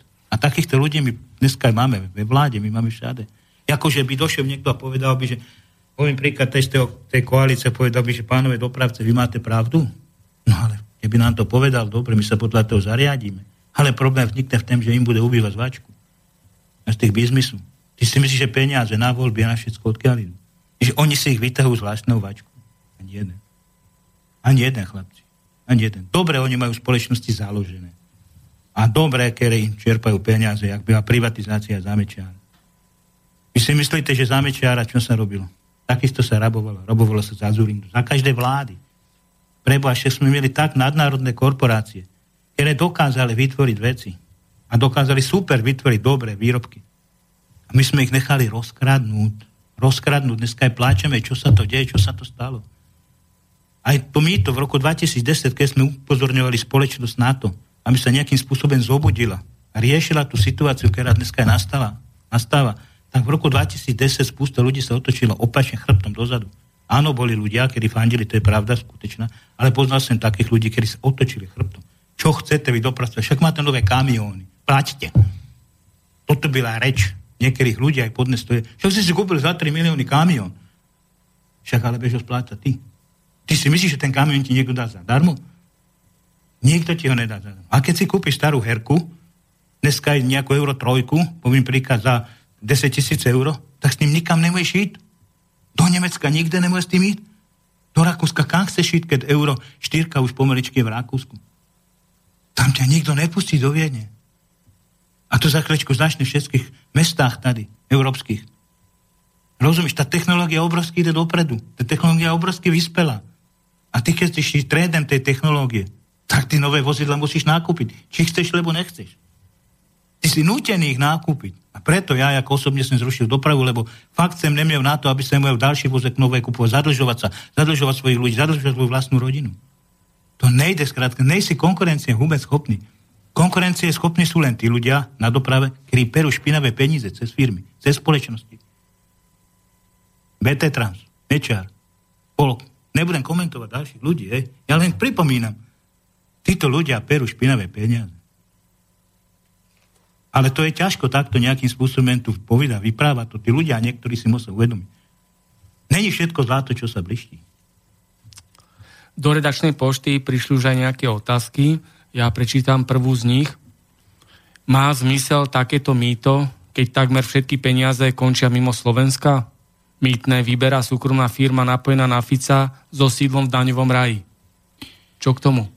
Viete čo, je to asi takým spôsobom, že my to má ale mohlo by sa lepšie povedať vyberať, len problém je v tom, že to nakázala troška Európska komisia, tu není len z hlavy nejakých Slovákov, ale problém je v tom, že tie peniaze, ktoré sa vyberú, mali byť späť do infraštruktúry.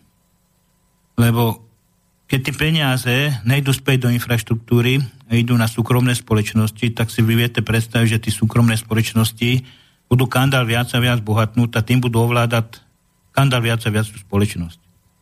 Aj vy dneska aj robíte za peniaze, nikto nechce robiť zadarmo. A to je práve aj u policie alebo na ministerstvách. Je to všetko za peniaze, je to ovládané všetko peniazmi. keď vás zastaví policajt a poviete, že sprav to se dohovorom, on ti povie, ja to nemôžem s vami spraviť dohovorom, preto, lebo ja mám rád takisto doma 4 deti, mám rád takisto peniaze, takýchto chcem tých 800 eur dostať, tak jak dostanete vy a preto vám tú pokutu musím udeliť ale že by niečo spravil s vami dohovorom a že by si uvedomil, že asi aj vy tie tri deti máte, robíte za 500 eur, tak to už od dneska nezajíma. Ako toto je celý problém tej hry toho systému. A to je práve aj s tým mýtem. My chceme mýto, my chceme platiť mýto, má to nejaký zmysel, ale aby tie peniaze sa neodlevali niekam. Tam, kam nemajú ísť. Toto je celý problém. Zoberte si, že e, tie peniaze, keby sa len aspoň určitá časť, poviem príklad, len tých 70% vrátilo aspoň do cez prvej triedy na rekonštruju cez prvej triedy, lebo tí už sú fakt v katastrofálnom stave, tak si myslím, že nejaký výsledek to má. A malo by to mať nejaký výsledek.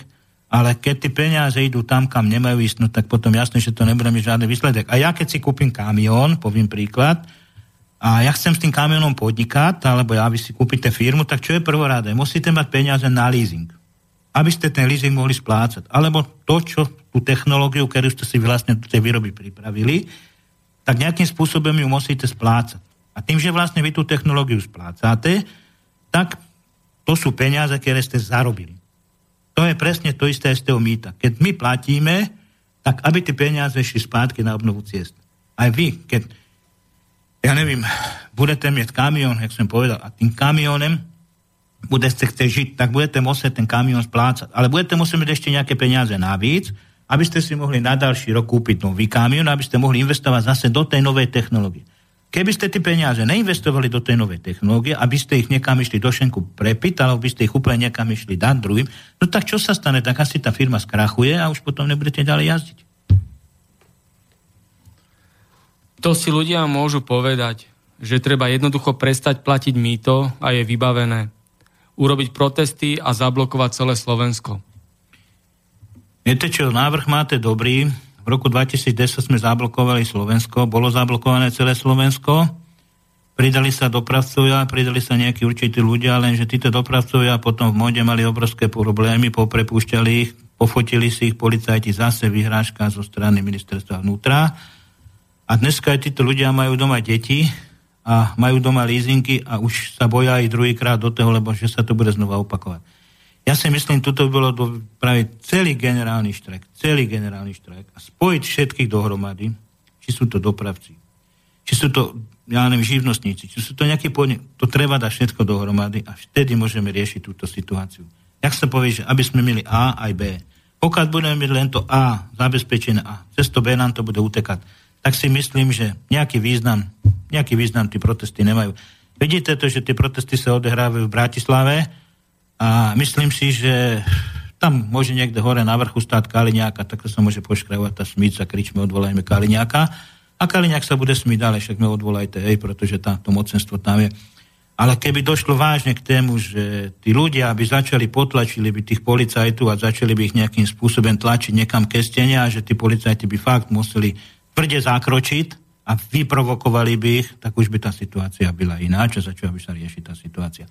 Ale pokiaľ vy len dojdete niekam na námestie a tam si prečítate alebo si zakričíte a ja chcem toto, ja chcem to, tak bohužiaľ ve Volkswagene sa to dalo urobiť, pretože tí ľudia ostali vonku a ten Volkswagen potreboval vyrábať, takže tam sa to urobiť dalo a ten Volkswagen nemohol ostať prevádzku odstaviť na 3 dní, pretože mu tam obrovské vysoké straty vznikli a on si dokázal prepočítať tie straty a preto tým ľuďom pridal. Hej. A to je presne to isté aj, aj s týmato protestami, že vy čo tam dojdete ako na to námestí, ako zakývate si zakričáky od Vejme Kaliňáka. Ako to vám nepomôže, pretože on sa zase na druhej strane bude smiať. Hej.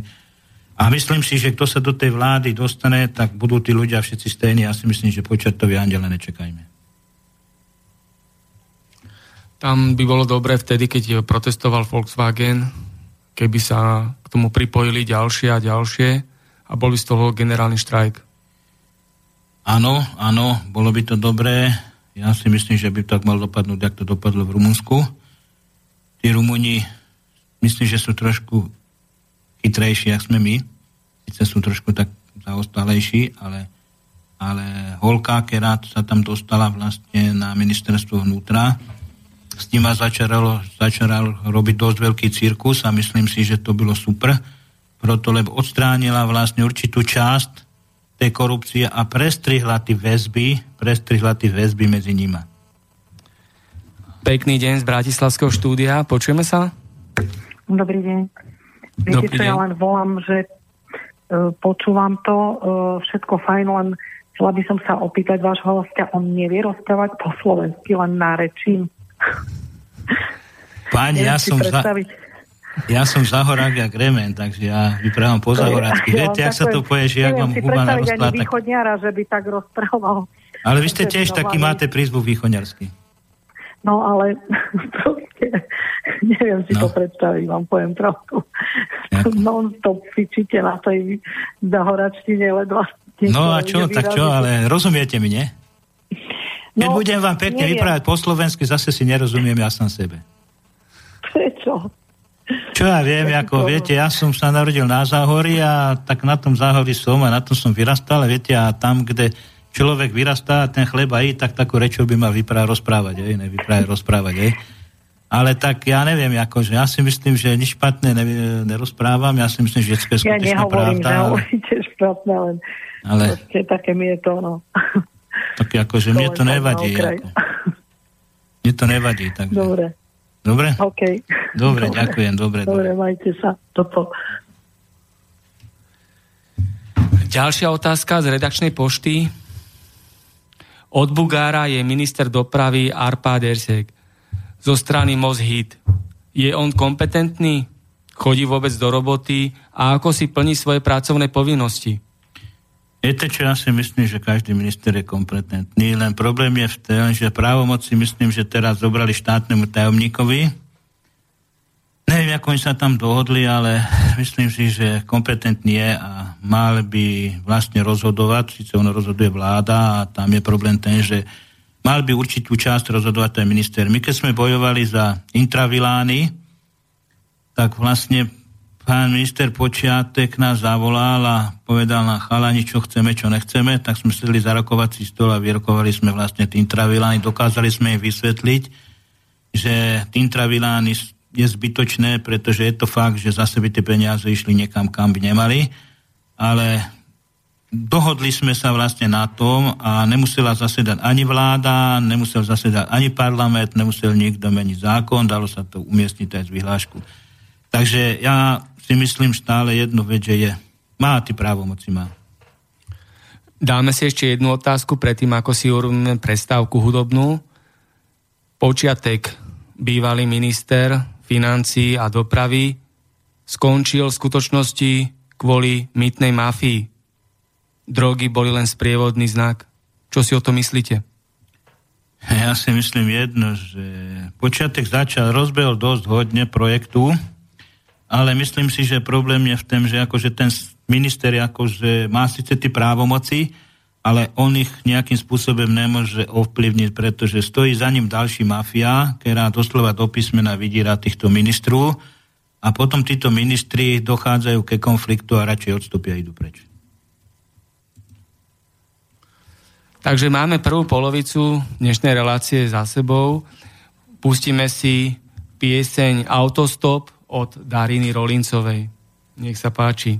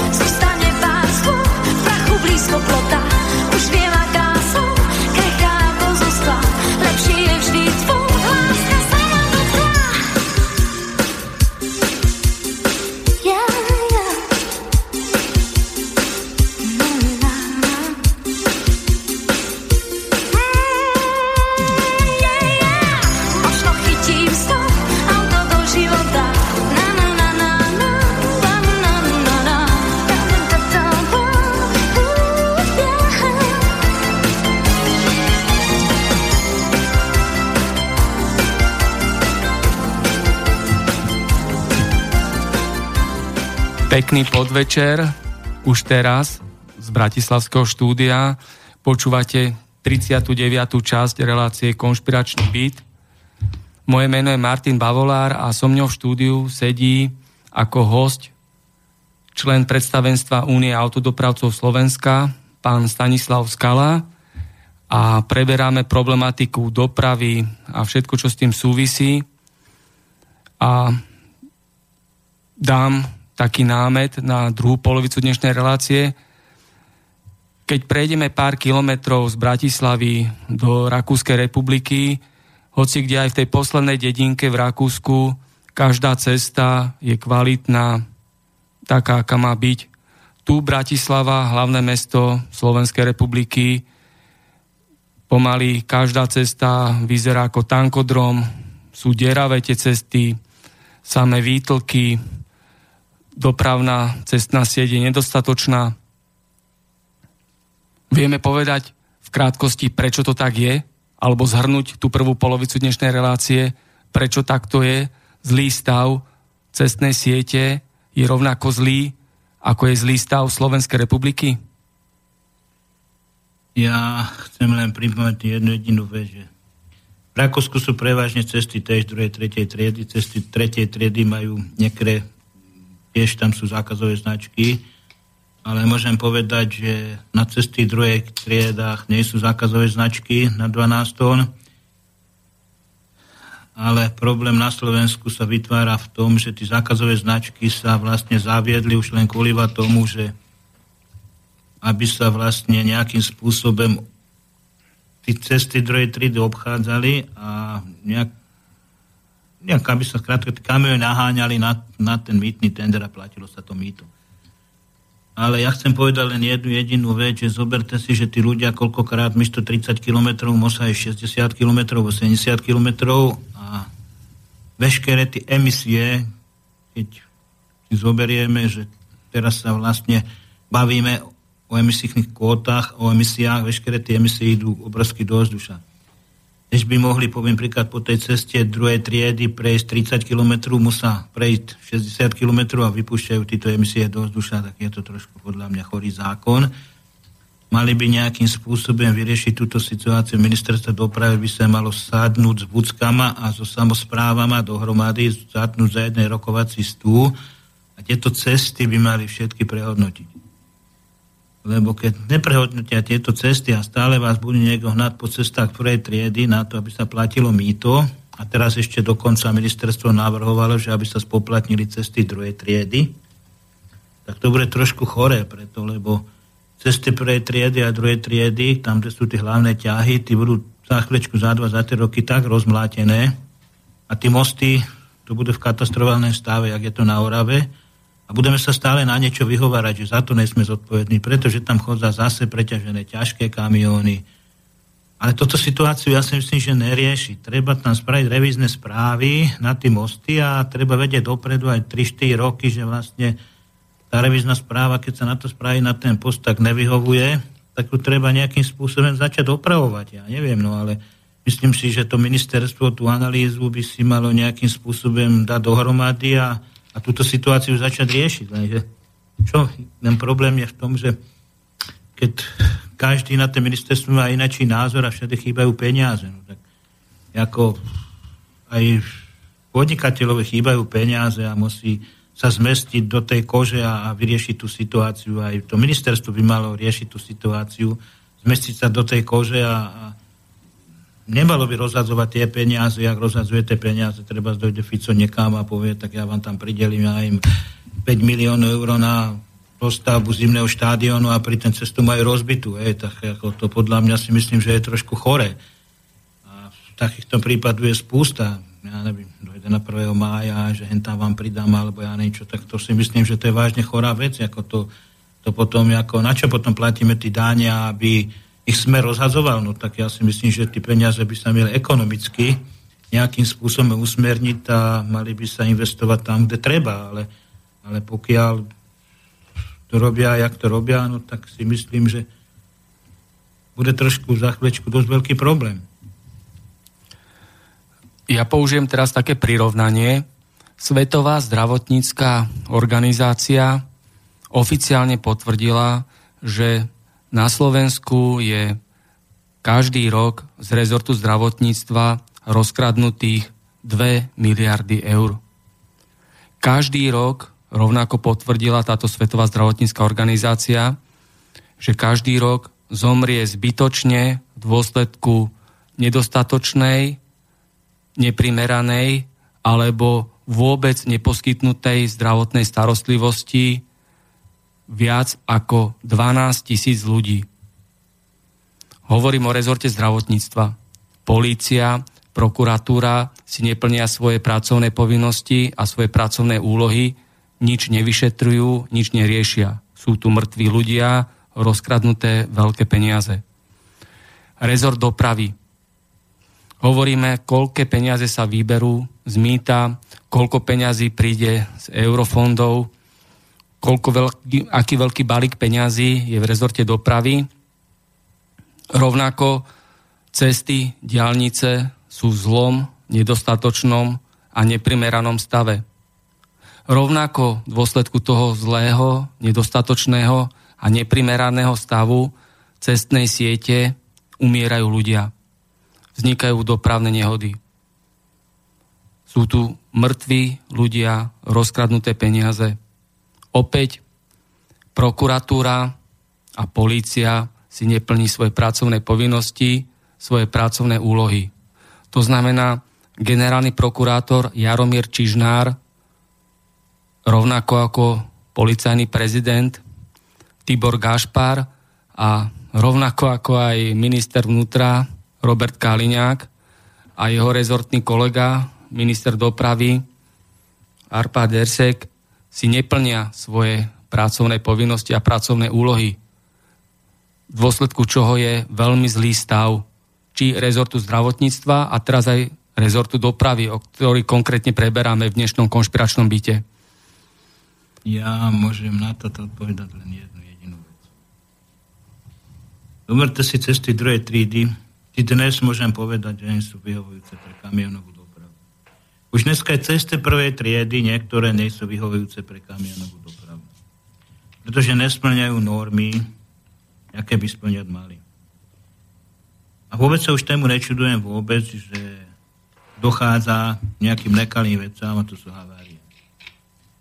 Pokiaľ by tieto cesty boli v normách a splňali by veškeré normy, tak si myslím, že aj k týmto haváriám by určite nedochádzalo alebo dochádzalo, ale v menším množstve.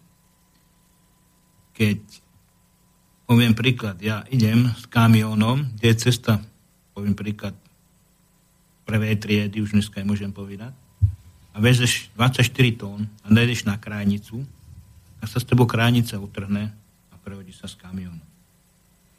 Keby niekto aspoň koľko toľko prispôsobil tú cestu tému kamionu, tak si myslím, že by aj tým kamionistom to vyhovoval. Lenže problém vznikne niekde iné. Keď sa táto udalosť stane, tak si mal prispôsobiť rýchlosť stave Všetci tento zákon dobre vieme, všetci tento zákon musíme nejakým spôsobom rešpektovať. Je to podľa nich celé vyriešené. Lenže, keď sa stane škoda, kamióne, stane sa škoda na tovary, komu tú škodu dáme zaplatiť? Vodičov.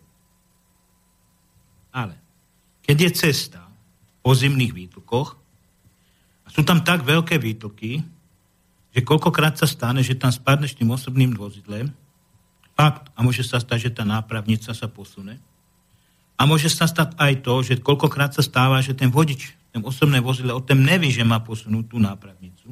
Alebo možná vy a myslí si, že aha, má to troška do druhej strany a máš takých vodičov, ktorí vážne trošku ten, post, ten volant pustia, nevenujú sa tému riadeniu.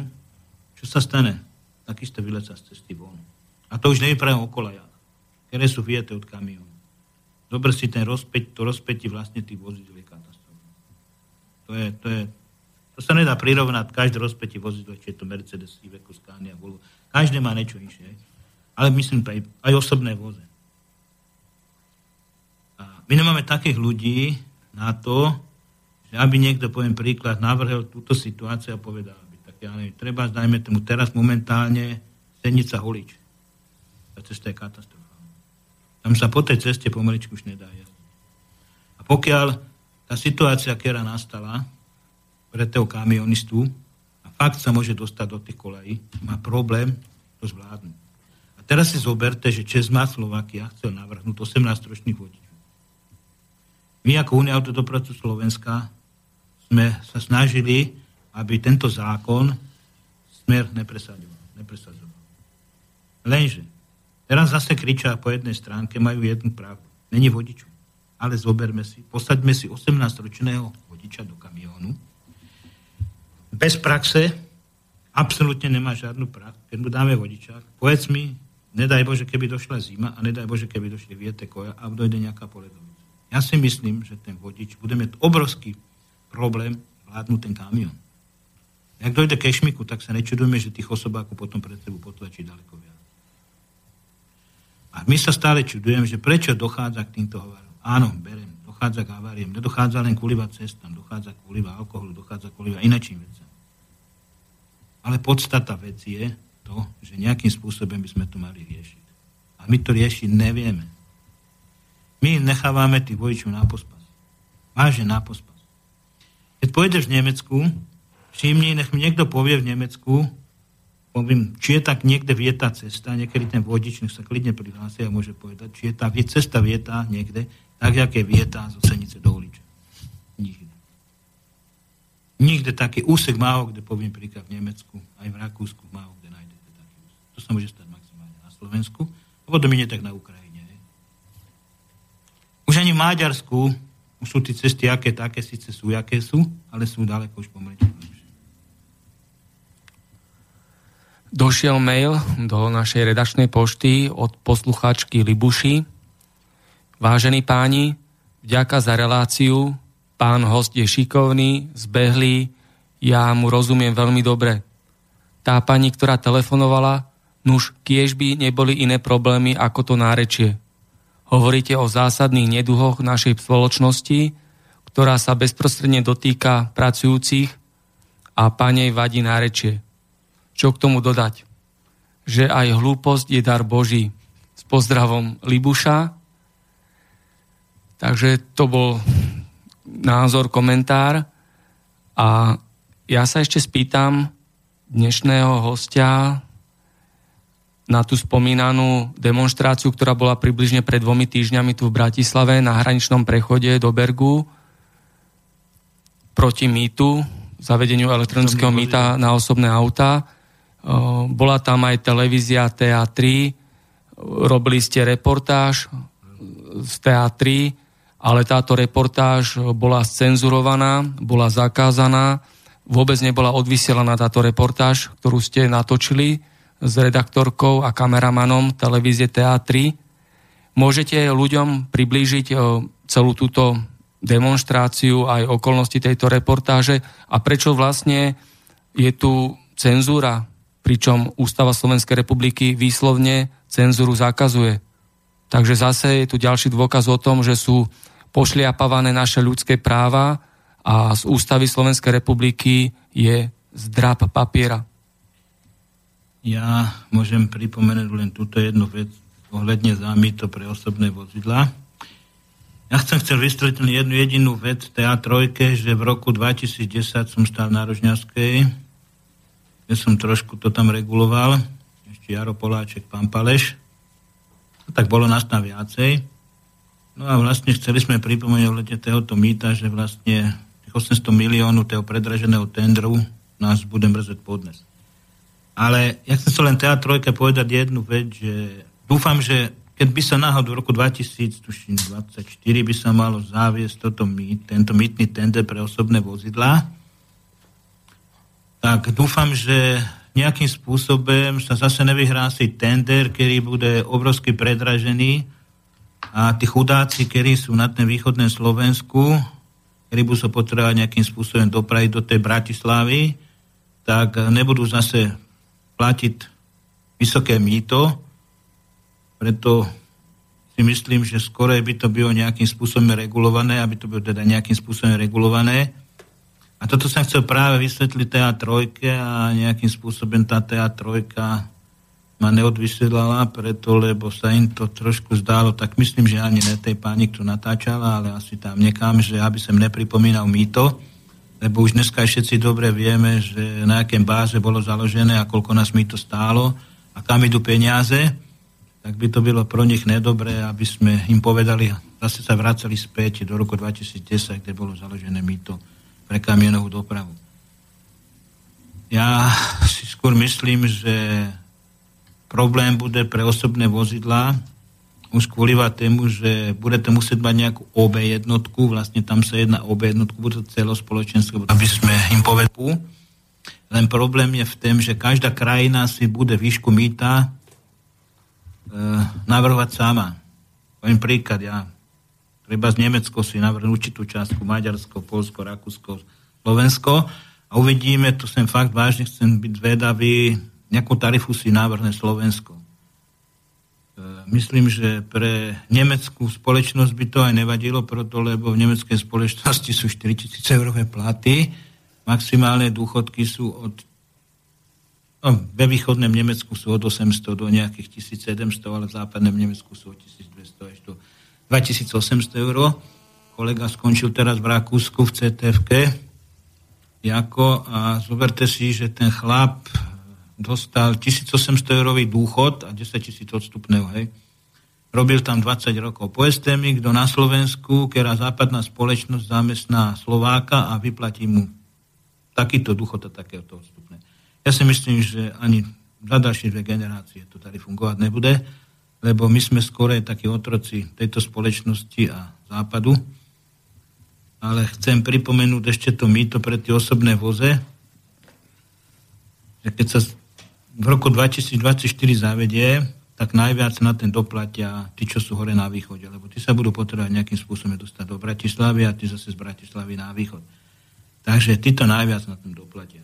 A zoberte si teraz, že zase sa to určite 100% predraží, lebo určité spoločnosti čakajú na to, lebo toto sú veci, ktoré sa budú pripravovať ďaleko dopredu. To není, že sa pripraví z roka na rok, takže zase tam bude sa spojiť spustu hlav a myslím, že asi pravdepodobne to nedopadne dobre, ale uvidíme, kto sa tam v tej dobe dostane, ktorá vláda, či nám dá zdravý zdravičko, že by sme sa na to podívali, ale myslím si skorej, že, že tak, aké Slovensko už na tém, tak si myslím, že to Slovensko je také, aké je. A problém bude aj v tém, že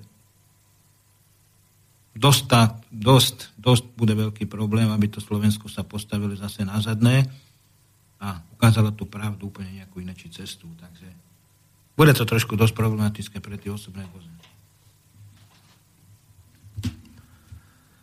Tak ja by som teraz navrhol ďalšiu hudobnú prestávku, aby sme si spravili.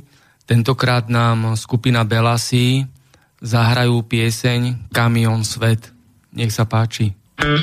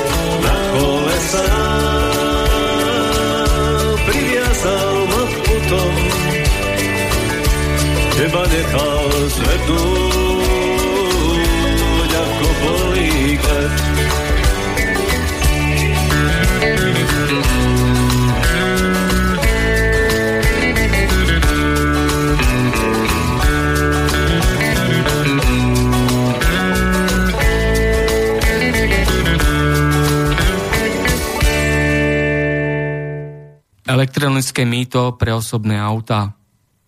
Môžete ľuďom priblížiť, čo to znamená, čo to bude, ako to bude. Nech sa páči.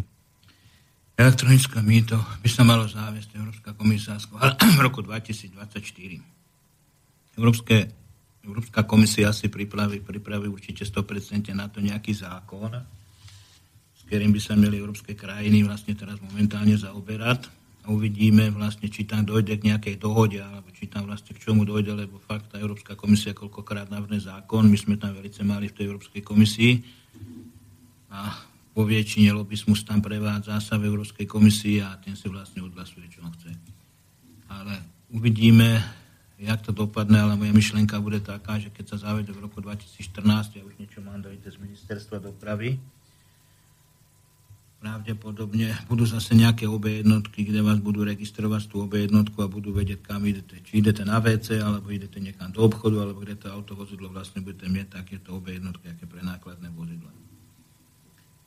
Ale problém bude v tom, že vlastne e, tí Košičania a tí, čo sú na východe, tí budú najviac na to doplácať, preto, lebo oni keď budú po tej danči, tak to budú môcť zaplatiť. Najlepšie budú tady, poviem príklad, jak my záhoráci, pretože keď idem do Bratislavy, tak síce keď pôjdem do Košic, tak to si budem musieť takisto priplatiť, ale myslím to, že im to donese zvýšení rozpočtu. A toto je práve celý ten problém pre tých mladých ľudí, kde im sa budú zvyšovať zase náklady.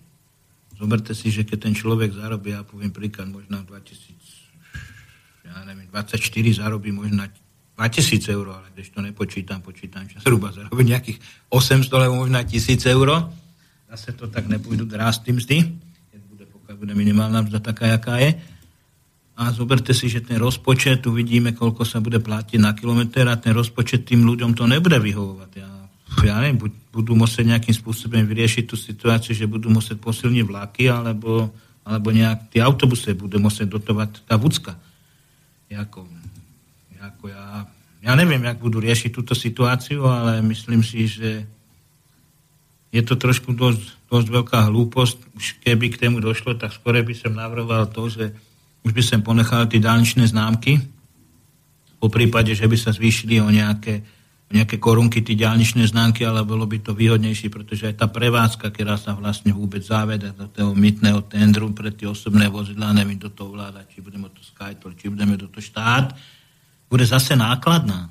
Rozumíte mi? Tam zase sa budú musieť nejakí ľudia zamestnať, bude to zvyšovať náklady tam vznikne problém, potom sa to všetko bude musieť započítať do toho mytného tendru a tým pádem sa potom aj to mýto bude musieť nejak zvýšiť, alebo ja neviem, jak, jak to budú riešiť vážne, neviem, ako ja by som bol u toho, aby skrátka tie diálničné známky boli ďalej. Ja viem, tá technológia ide dopredu, ale zoberte si, že v Rakúsku majú obe jednotky, podjedete bránu a vyhovuje to v Rakúsku stále furt, no, když my máme satelitem a nám to nevyhovujú, máme stále furt nejaké nejaké mytné poruchy na tém. Treba, zdajme tomu, ja poviem len príklad, že, že dojdete na kúty a on vám povie sobotu, že on vám nemôže vystaviť mýto, pretože oni nejaký mytný, nejak, nejak to skrátka stahujú do jedného centrálneho počítaču a vy tam treba o tej 7. v sobotu musíte do tej púlnoci čekať a nemôžete s tým kamienom pokračovať, pretože nemôžete ísť bez nabitia tej obe jednotky, lebo zastaví a napali vám pokutu. Takže ako fakt, ako myslím, že to stále má nejaké poruchy, stále furt to nefunguje ten mytný ten mýtny, mýtny tender toho Skytolu. Na čo nám sú také, také, ja neviem, dojdete do Maďarska, tam si zakúpite zdanku elektronicky, vás nasníma, majú tam brány, ty vás prejdete, nasnímajú, na čo nám budú nejaké, jak máme, my poviem príklad, treba zdajme tému pre kamionovú dopravu také veľké obe jednotky. Fakt tému nerozumiem. A tá obe jednotka ako pre nás už je pomrečky nevyhovujúca, pretože tam si síce nadstavíte nápravy, ale nevidíte, koľko ste ujeli kilometru, koľko máte zaplatiť, koľko vám ostáva peňazí. Skrátka vám naskočí červená, teda oranžová, potom vám naskočí červená po nejakých určitých kilometroch a stojíte. A potom platíte pokutu v Rakúsku, tam môžete spätne mi to doplatiť, zaplatíte si síce pokutu, ale spätne mi to môžete oplatiť. Kdežto u nás vás zastaví policaj, napali vám tak vysokú pokutu, však bola, ešte nesme znižili tieto pokuty, bola zhruba nejakých 1650 eurová pokuta. Zoberte si 1650 eur, dostanete na kamion za to, že prejdete o 2 km naviac, alebo prepásnete tam nejakých 20, 30, 50 centov, automaticky vás nasníma, hneď vysívali policajtu, policajti vás na dálnici zastavia a už aj platíte. Len problém vlastne vznikal aj v tom, že my sme sa stále odvolávali na to, že jak to platia cudzinci preto, lebo keď si zoberete aj tú obe jednotku, on si ju vlastne na hranicách kúpi a a teraz, keď on tú obe jednotku vycestuje ven a hodí ju tam v Maďarsku do Dunaja, a kto ho bude naháňať? Kto tú obe jednotku naspäť od neho dostane? Či je to turecký dopravca, alebo aj nejaký maďarský alebo rumúnsky dopravca. U vás ju dostane, hej, pretože ste na tejto adrese a na starý zbytečne buzerujú za nejaké objednotky, že objednotku ste neodezdali do pol roka. Keď ju chytí Maďar, hodí ju do Dunaja, tak vlastne tam kto ho jak naháňa. Tam nikto na ňo nemá práva, nic. Takže zase len Slovák to chudák zaplatí dvakrát. Jako, a dúfam, že zase nebudú takéto problémy v tej mytné systéme pre osobné vozidla. Ja neviem, to je fakt ako, a toto vám neviem povedať, neviem, co bude v roku 2024. Je taký návrh Európskej komisie, Európska komisia to odobrila, no bohužiaľ uvidíme, co sa bude riešiť, aká situácia. Nechajme to dobe, uvidíme. Ťažko je teraz vyprávať momentálne. Keď sme vedeli, ono si tie zákony, sú nejaké, aké sú, vydala Európska komisia, ale viete, že do roku 2024 ešte je ďaleko a oni si to môžu ešte aj trikrát zmeniť, tá Európska komisia, takže neviem, ale myslím si, že pre tých ľudí, čo sú na východe, Došiel taký krátky komentár. Za mýtnou mafiou je Bugár a Fico. Môže byť takýto názor no, pravdivý? by som povedal, že skôr Fico určite 100% stojí. No, Bugár by som nejak nepovedal, ale možno... A keď im teraz, teraz patrí ministerstvo dopravy? Teraz, keď im patrí ministerstvo dopravy, myslím, že ani ne, tam tí posty už byli dopredu pochytané. Ja si myslím ešte za Fica, ešte závažného, dokonca boli pochytané títo posty a myslím si, že asi, asi ani nejakým spôsobom ne, že by tam nejak Bugár teraz momentálne. Teraz je tam nejaké zemetrasenie momentálne na ten ministerstve dopravy, lebo mal byť pán Majcher, teraz Majcher akože nechce to skrátka tú funkciu zebrať. Má byť nejaký kolega, nevím, asi to je ich určite 100% nejaký kolega, ja síce viem meno, ale nechcem ho povedať, lebo ešte neviem, lebo sme s ním nerokovali, takže môže byť aj nemusí byť ale je tam jeden problém, že teraz je to tam na vážkach na tej ministerstve dopravy, pretože je tam také lámanie chleba a koľkokrát sa nevieme tam dožiadať ani pravdy, lebo my keď aj dáme nejaké návrhy zákona vlastne, tak to by mal prejednávať ministerstvo, hlavne minister so štátnym tajomníkem, Stromčekem. No a tak sme sa síce stretli so štátnym tajomníkom, se Stromčekom, lenže Viete, oni sa vyhovárajú jeden na druhé. To my ne, to vláda, to parlament a takéto veci. Ale myslím si, že keď sa to dá v rýchlenom, skrácenom konaní do parlamentu a niekomu sa chce, tak ten zákon sa presadí behem troch mesiacov, alebo je možné, že ešte aj dá sa to spraviť tak, že sa to dá. Ako zmeniť vyhlášku. Oni síce sa vymúvajú jeden na druhého, ale viem, že keď boli intraviláni, tak sa ten zákon dal behem dvoch mesiacov vyriešiť. Došiel. Minister podpísal, chalani, zastavujeme, dovidenia, a nemal proti ním žiadne námitky. Kdežto nejaké, nejaké pokuty, alebo ja neviem čo, čo sa tam vadíme vlastne, že nás tam zbytočne natahujú na tej ministerstve dopravy. Jako, je to trošku také, aké to je, je to trošku vážne choré. Myslím si, že reálne by mali povedať, áno, toto môžeme, toto chceme, toto môžeme, toto nechceme a tým pádem to uzavrieme. Ale ne, aby nás natahovali z týždňa na týždeň, z mesiaca na mesiac. Však sme to posunuli, tam už je, tam je to, hen tam je to. Viete, akože my síce nima jednáme, ale myslím si, že, že právomoci vlastne na tej ministerstve dopravy koľkokrát nemá ani ten minister, ani ten štátny tajomník vlastne. Má ich niekto úplne niekto druhý a oni by sa teda mali medzi sebou dohnúť a nejakým spôsobom doriešiť vždy tú situáciu, ten návrh zákona a povedať, tak kočovajte, tento návrh zákona nebude vyhovovať, tento návrh zákona bude vyhovovať, a takýmto spôsobom by sa to malo riešiť. Lenže problém je v tom, my to dobre víme, keď predloží zákon do parlamentu. Opozícia, tá koalícia povie, neschválime. No, bohužiaľ, nedá sa svítiť, hej. Tak musíme bojovať s koalíciou. Koalícia, keď predloží zákon, do prvé predloží, ešte než predloží zákon, ministerstvo vlastne prejedná, dá návrh.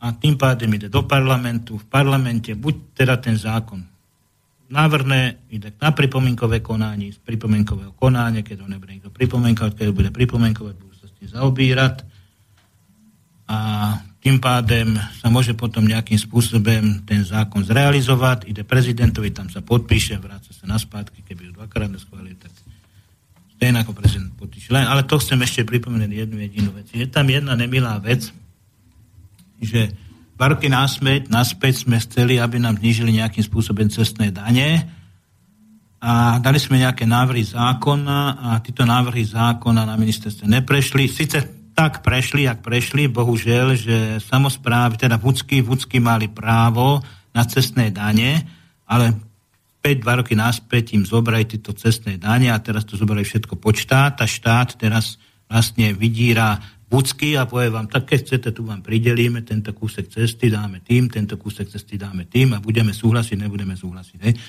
Jako, a potom sa začne vlastne to výberové konanie vlastne s tými ich ľuďmi, s tými ich oligarkami a povedať, tak tu ti pridelíme, ja neviem, poviem príklad úsek tejto cesty, ja neviem, a budeš to, zadáš to to zadáš to to zadáš. To je dopredu akože pouhrávané spoločnosti, ako tam zase si myslím, že tí finančné skupiny dokážu ovplyvniť aj aj tých ministrov a dokážu ovplyvniť, ovplyvniť vlastne aj tie ďalšie veci. Ale zase je problém tým, že niekde vo vláde a v tej vláde by mal rozhodnúť on, a nie nejaké olichárci. Došiel ďalší mail do redakčnej pošty. Urobte štrajk a zablokujte autami ministerstvo dopravy a úrad vlády, pretože vyhlásenia, rokovania a korektnosť je blbosť. To máš pravdu, chlapče, to ti všetko verím. To je dneska aj takto funguje. Ale chalani budeme potrebovať aj tie kamionisty, budeme potrebovať aj tie kamióny a problém je v tom, že keď vyhlásime štrajk, aby sa nás nezúčastnilo tam 5, ale aby sa nás tam zúčastnilo aspoň 150. A keď sa nás tam zúčastní 150, tak už to ministerstvo bude musieť nejakým spôsobom tú situáciu, ktorá nastala, riešiť. Tam sa dá všetko. Ja navrhujem jednu jedinú vec. Zoberte si, v roku 2010 bolo zablokované celé Slovensko. Keby sa toto zopakovalo znova a zablokovalo by sa zase znova Slovensko, tak si myslím, že tí, že tí ľudia na tom ministerstve, či je to na ministerstve dopravy, na ministerstve vnútra, na ministerstve financiách, si myslím, že by sa v tejto dobe, v tejto dobe by sa chytli rozum, pretože by sa aj pridali aktivisti, a tým pádem by začali aktivisti robiť obrovský rozruch, takže tým si myslím, že by sa trošku, bude sa musieť pravdepodobne niečo takéto udiať a bude sa to musieť nejakým spôsobom dohromady urobiť. Ináč východiska tam není fakt, tam není východiska ináč. Vnímate Slovenskú republiku ako fungujúci, demokratický a spravodlivý štát? Po týchto skúsenostiach už ani nie. Po týchto všetkých, všetkých skúsenostiach, ako v mojom podnikáňu, ani nie. Zoberte si korupcia nasledovná. Polícia skorumpovaná. Prokuratúra skorumpovaná. Súdnictvo skorumpované. Polícia skorumpovaná. Kde sa otočíte, idete k doktorovi, zdravotníctvo skorumpované. Povedzte mi jednu jedinú vec. Kde a kto není skorumpované? Kresťanstvu. Aj to už je dneska skorumpované. No vážne, už aj to je skorumpované. Sice kresťanstvo nekáže špatne, káže, tak jak káže, hej, ale zober si to bezák prípad. Nechcem sa k tomu vyjadrovať, lebo týka sa to trošku aj našich kresťanov, hej. Ale nechcem sa, ale bohužiaľ je to tak. Takto to funguje v celej krajine. Jako, vieš, myslím si jednu vec, že problém je v tom, že my sme tých mladých ľudí nic dobre nenaučili. Naučili sme ich korupciu, naučili sme ich drogám, naučili sme ich k alkoholu, spústa vecam, pustu vecam, nekalým. E, všetko toto, čo sme ich naučili, všetko sa nám to jedného krásneho dňa všetko ozrkadli a vráti sa nám to naspäť. Nic dobrého nečekajme. Nic. Lebo vážne, keď si naučíš mladého chlapca a vychováš ho, a dneska aj ty ho môžeš vychovať doma koľko chceš, keď spoločnosť ktorá funguje a naučí ho v tejto spoločnosti, tak sa nečudujme, že sa nám to vráti naspäť. A to je otázka času. Ja si myslím, ja som bol v Austrálii a sú tam síce Slováci, sú tam Češi, je tam spústa národností. Spústa, velice spústa národností. Dôchod, dôchod majú všetci jednaký. Tam neexistuje dôchod, že ja mám, ja poviem príklad, že ja mám 1600 eur, ten 2000 eur, ten má 300 eur. Všetci majú 1450 eurový dôchod každý si plátil určitú částku sociálneho zdravotného. Všetci. A ten, to poviem príklad, má fabriku alebo firmu a má vyšší príjem daňový, aký 1450 eur, tak dôchod nedostane. Ale peniaze zarobí. Tam zarobí 7 tisíc dolárov. Robotník obyčajný 8 tisíc dolárov. Dokonca e, ani učiteľ nemá tak vysoký plat, ani e, policajt nemá tak vysoký plat, jak má obyčajný robotník chlapi, a to je vážna pravda. Robotníci, tí, čo sú na stavbe, zarábajú 7,5-8 tisíc dolárov. Policajt má zhruba nejakých 6, 6,5 tisíca dolárov. Takže, takže tam právu, práve prednosti sú vlastne robotníci. Kdež u nás je to naopak. U nás doslova do písmena skôr by som povedal, že, že to proferujú štátni zamestnanci. Kdežto tam tam štátny zamestnanec, ktorý sa vyučí a spraví vysokú školu, on tvrdí, že to vysokú školu si on nerobil pre štát, ak u nás si niekto robí, že ja mám vysokú školu, musíte mať do štátneho zamestnať. Tam si každý robí vysokú školu len sám pre seba. Na to, aby mal kvalifikáciu a na to, aby sa mohol zamestnať. A v tých súkromných spoločnostiach e, sú zamestnaní ľudia, ktorí sú honovaní. Rozumíte mi, že tí sú odmenovaní. Ne, že u nás dojdeš do státnej správy, a, a, a ja poviem príklad, dceru mám v štátnej správe, hej, a zarábia 400-500 eur, však to je hamba. A pritom má dva, dve vysoké školy. Rozumíte mi? Ale zamestnaná musí byť, pretože že čo by tu ľudia chodili ako kam, odkiaľ kam. Takže ako ja môžem povedať dneska, že ako podľa mňa mm, je to trošku celé na tém Slovensku postavené hore kolama. Aj tá štátna správa, na čo my živíme vlastne takú vysokú sféru štátnej správy? Na čo nám je taká sféra štátnej správy?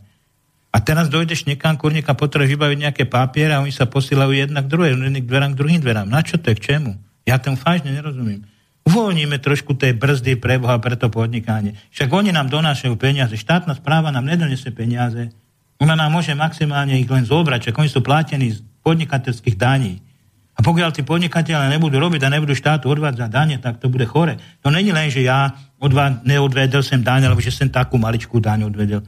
Ale však preboha, ja keď s tým kamionom idem, ja spalím koľko nafty, ten ste odvedel dane, ja kúpim kamion, ten ste odvedel dane, ja vymením gumy, ten ste odvedel dane. A každý jeden ste odvádza dane. To nie je len o mne, ako to je o celej spoločnosti, lebo ja som ten spotrebiteľ. A ja keď som spotrebiteľ, tak už to niekto prede mnou odviedol, tí dane, dane štátu. A štát tým dokáže obchodovať? Nedokáže. Však nedokáže ekonomicky využiť tú situáciu, ktorá momentálne dneska nastáva. Nevie hospodári, doslova dopísmené špatný hospodár. Takže asi takto funguje v tejto krajine. A kde myslíte, aké by bolo riešenie, aby sa zmenil tento stav? Veľa ľudí rozpráva o tom, že tieto neduhy, korupcia, klientelizmus, mafie, organizovaný zločin zmizne takou druhou, treťou generáciou dnešných detí, ale skôr by sme sa zhodli asi na tom, ja. že tá situácia sa zhoršuje. Hej? Práve tie ďalšie a ďalšie generácie sú viac skazené, sú viac deformované a ten úpadok je dramatický. Ja vám, ja vám, ja vám môžem povedať len jednu vec. Že pokiaľ by sa naše malé a stredné podnikanie začalo podporovať, tým pádem by nejakým spôsobom sme dostali trošičku, vylezli by sme vyš na tú vežičku. A tým by sme mohli otlačiť aj západné spoločnosti. Ale pokiaľ my a štát nebudeme zájem o naše malé a stredné podnikanie, tak tým pádem automaticky bude nás dusiť, že ja neviem, Volkswagen dá úlave na daňách, Kia dá úlavy na daňách, a ja neviem čo, západné spoločnosti, ktoré sem prídu, každému dá úlavy na daňách, dokonca do písmena ešte im dá aj peniaze, no tak sa nečudujme, tému, že tu potom nemá kto podnikať. Potom sa sem nahrnú všetky západné spoločnosti, lebo všetkým dáme daňové úlavy a tí Slováci potom od toho utečú. Radšej pôjdu niekam inám podnikať. Zober, koľko kamionov je dneska prepísaných v Polsku, chlapi, to by ste nevedeli. Koľko kamionov je prepísaných v Slovensku, v Srbsku. To, to, to sú obrovské milióny, ktoré nám utekajú. Ale vláde to nevadí. Ja vážne tému nerozumiem, tak potom, jak obchodne, ekonomicky ste ten minister financie narábať? Ja tomu vážne nerozumím. Však pre Boha je nejaká bilancia, máme nejakých vysoko postavených ekonómov, ktorí to dokážu prostredkovať a prepočítať. Oni asi približne vedia, koľko je vydaných živností, koľko podniká slovenských, koľko podniká zahraničných. 100%. Nejaká analýza tam je 100% spravená. Oni a určite 100% vedia. A kam to tlača? Kam to tlača? Kam to tlača? Však oni už fakt nevedia, kudy kam s tým. Však keby podnikali v polnohospodárstve, len Slovensku, keď polnohospodárstvo by podporili, tak ja si myslím, že na, ten, na tej Oravie a tam kolen do kolena, vlúčené z Rimaská sobota, de fakt, de fakt, jak sa povie, že nie sú tie cesty vybudované a podporili by to slovenské polnohospodárstvo. Vieš, koľko je ovec v Rumunsku? Čož to je katastrofa. Víš, koľko je dobytka v Rumunsku už dneska je? A to tam kedysi nebylo. Ja som tam chodil do toho Rumunska. Ja som tam síci posledné tri roky nebol. Ale dneska je tam spustu ovec. Prečo by my sme nemohli podporiť, poviem príklad, ten polnohospodárstve tých polnohospodárov. Dajme im tú korunu. Však dostaneme tie peniaze na spätky, štát ich dostane na spätky. Jak je to v Ransdorfe? V Ransdorfe ze Sedlákem sa podpíše zmluva v Rakúsku, on má určitý počet odezdávky, on ho odezdá, tie peniaze dostane zase spátky v dotácii, na, zase, na, zase, na zasadenie a na všetko. Dostane dotácie na traktor, všetko. Tie peniaze len takto cirkulujú. Lenže problémy u nás v polnospodárstve, keď dostaneme z Európskej únie nejaké korunky, prvorade sa rozdeli to na ministerstve polnohospodárstva, ty si to rozbrakujú, rozkradnú pre svojich ľudí, no jasné, a potom sa tým sedlákom, chudákom, tým posledným nič neujde. A keď sa im ujde, tak sa im ujde pár šestáku. A čo ten sedlák bude robiť? Čak on chudák živorí. On vážne živorí. Ako čo chce povedať, že ja si zoberiem 10 hektárov zemi a čím to obrobím? Zoberiem palicu, okopem to palicu, alebo čo, čím to obrobím? Však potrebujem nejaký traktor, potrebujem nejaký pluh, potrebujem nejaký zase. A to niekto mi musí dať, chlapi. A to treba podporiť. Co spravili v Rusku? Podporili. Na Kaukaze podporili. Došiel Putin, na, tu máš, ber, tu máš, koľko si hektárov, tu máš, na, na, na, ber. Ale oni už začínajú ekonomicky v Rusku, začínajú pre polnospodárstvo, už začínajú trošku sa povyšovať. Chápeš mňa? Pretože tie produkty majú, tak si to môžu dovoliť. A my upadáme. Než to bylo naopak. My sme kedysi chodili za socializmu do Sovietského zväzu, vozili sme im to. Dneska aj. A Ukrajina, však Ukrajina už je Keď si, po, keď si zobereš, ona je obrobená celá. Kedy si obrobená Ukrajina nebola. Dneska je obrobená. Sovietský svát celý obrobený. Bielorusia obrobený. Všetko obrobené. Rozumíš? Všetci nadávajú, že, že Bielorusku prezident Lukašenko že je neonacionalista, fašista, co sú všetko možné na ňu poukazujú, rozumíš, aký on je diktátor. To vôbec není pravda, chlapík. Tento tam iš byl a kto tam je, nech sa tam ide podívať. No jasné, že keď nikto nechce robiť, tak to je jasné, že ho ráno prideli na prácu, dá mu kosačku a kosy, alebo zametá. On tam nedá zametačku elektrickú, on tam dá báby, takto stoja v rádku, ich aj deseta zmetajú. Rozumieš, ma ráno o trech hodinách ešte vrčá na parkoviskách kosačkama, ale tu si zamestnajú, imetujú ich na prácu. Když to u nás domituje ty černé papule na prácu. Nikto.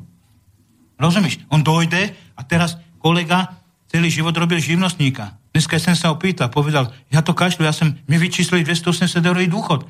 Ja som si síce platil z minima, ale môj kolega, ktorý celý život nerobil, cigáň na dôchode, rozumíš ma? On dostane 480. On tam nedal ani cent a dostáva 480, ten dostáva 280 a 20 posledných rokov platil, síce robil živnostníka. Ale čo má ten robiť ten človek, keď nebyl konkurencieschopný? Čo to má zaplatiť, hej? Tak to berme tak, že keď je ten človek živnostník a bude konkurencieschopný, tak mu môžete aj pridať. Ale pokiaľ nemá prácu, on není konkurencieschopný, no určite ty by si nechcel živnostníka, keď by ti došlo opraviť kľúčko, vyptal by si za to 100 eur. Tak čo by si mu povedal? Zoberieš ho, vyženeš ho ven. Ale keď si to 5 eur, tak mu podekuješ a ten človek to nemá čo zaplatiť, keď si zoberie len 5 eur.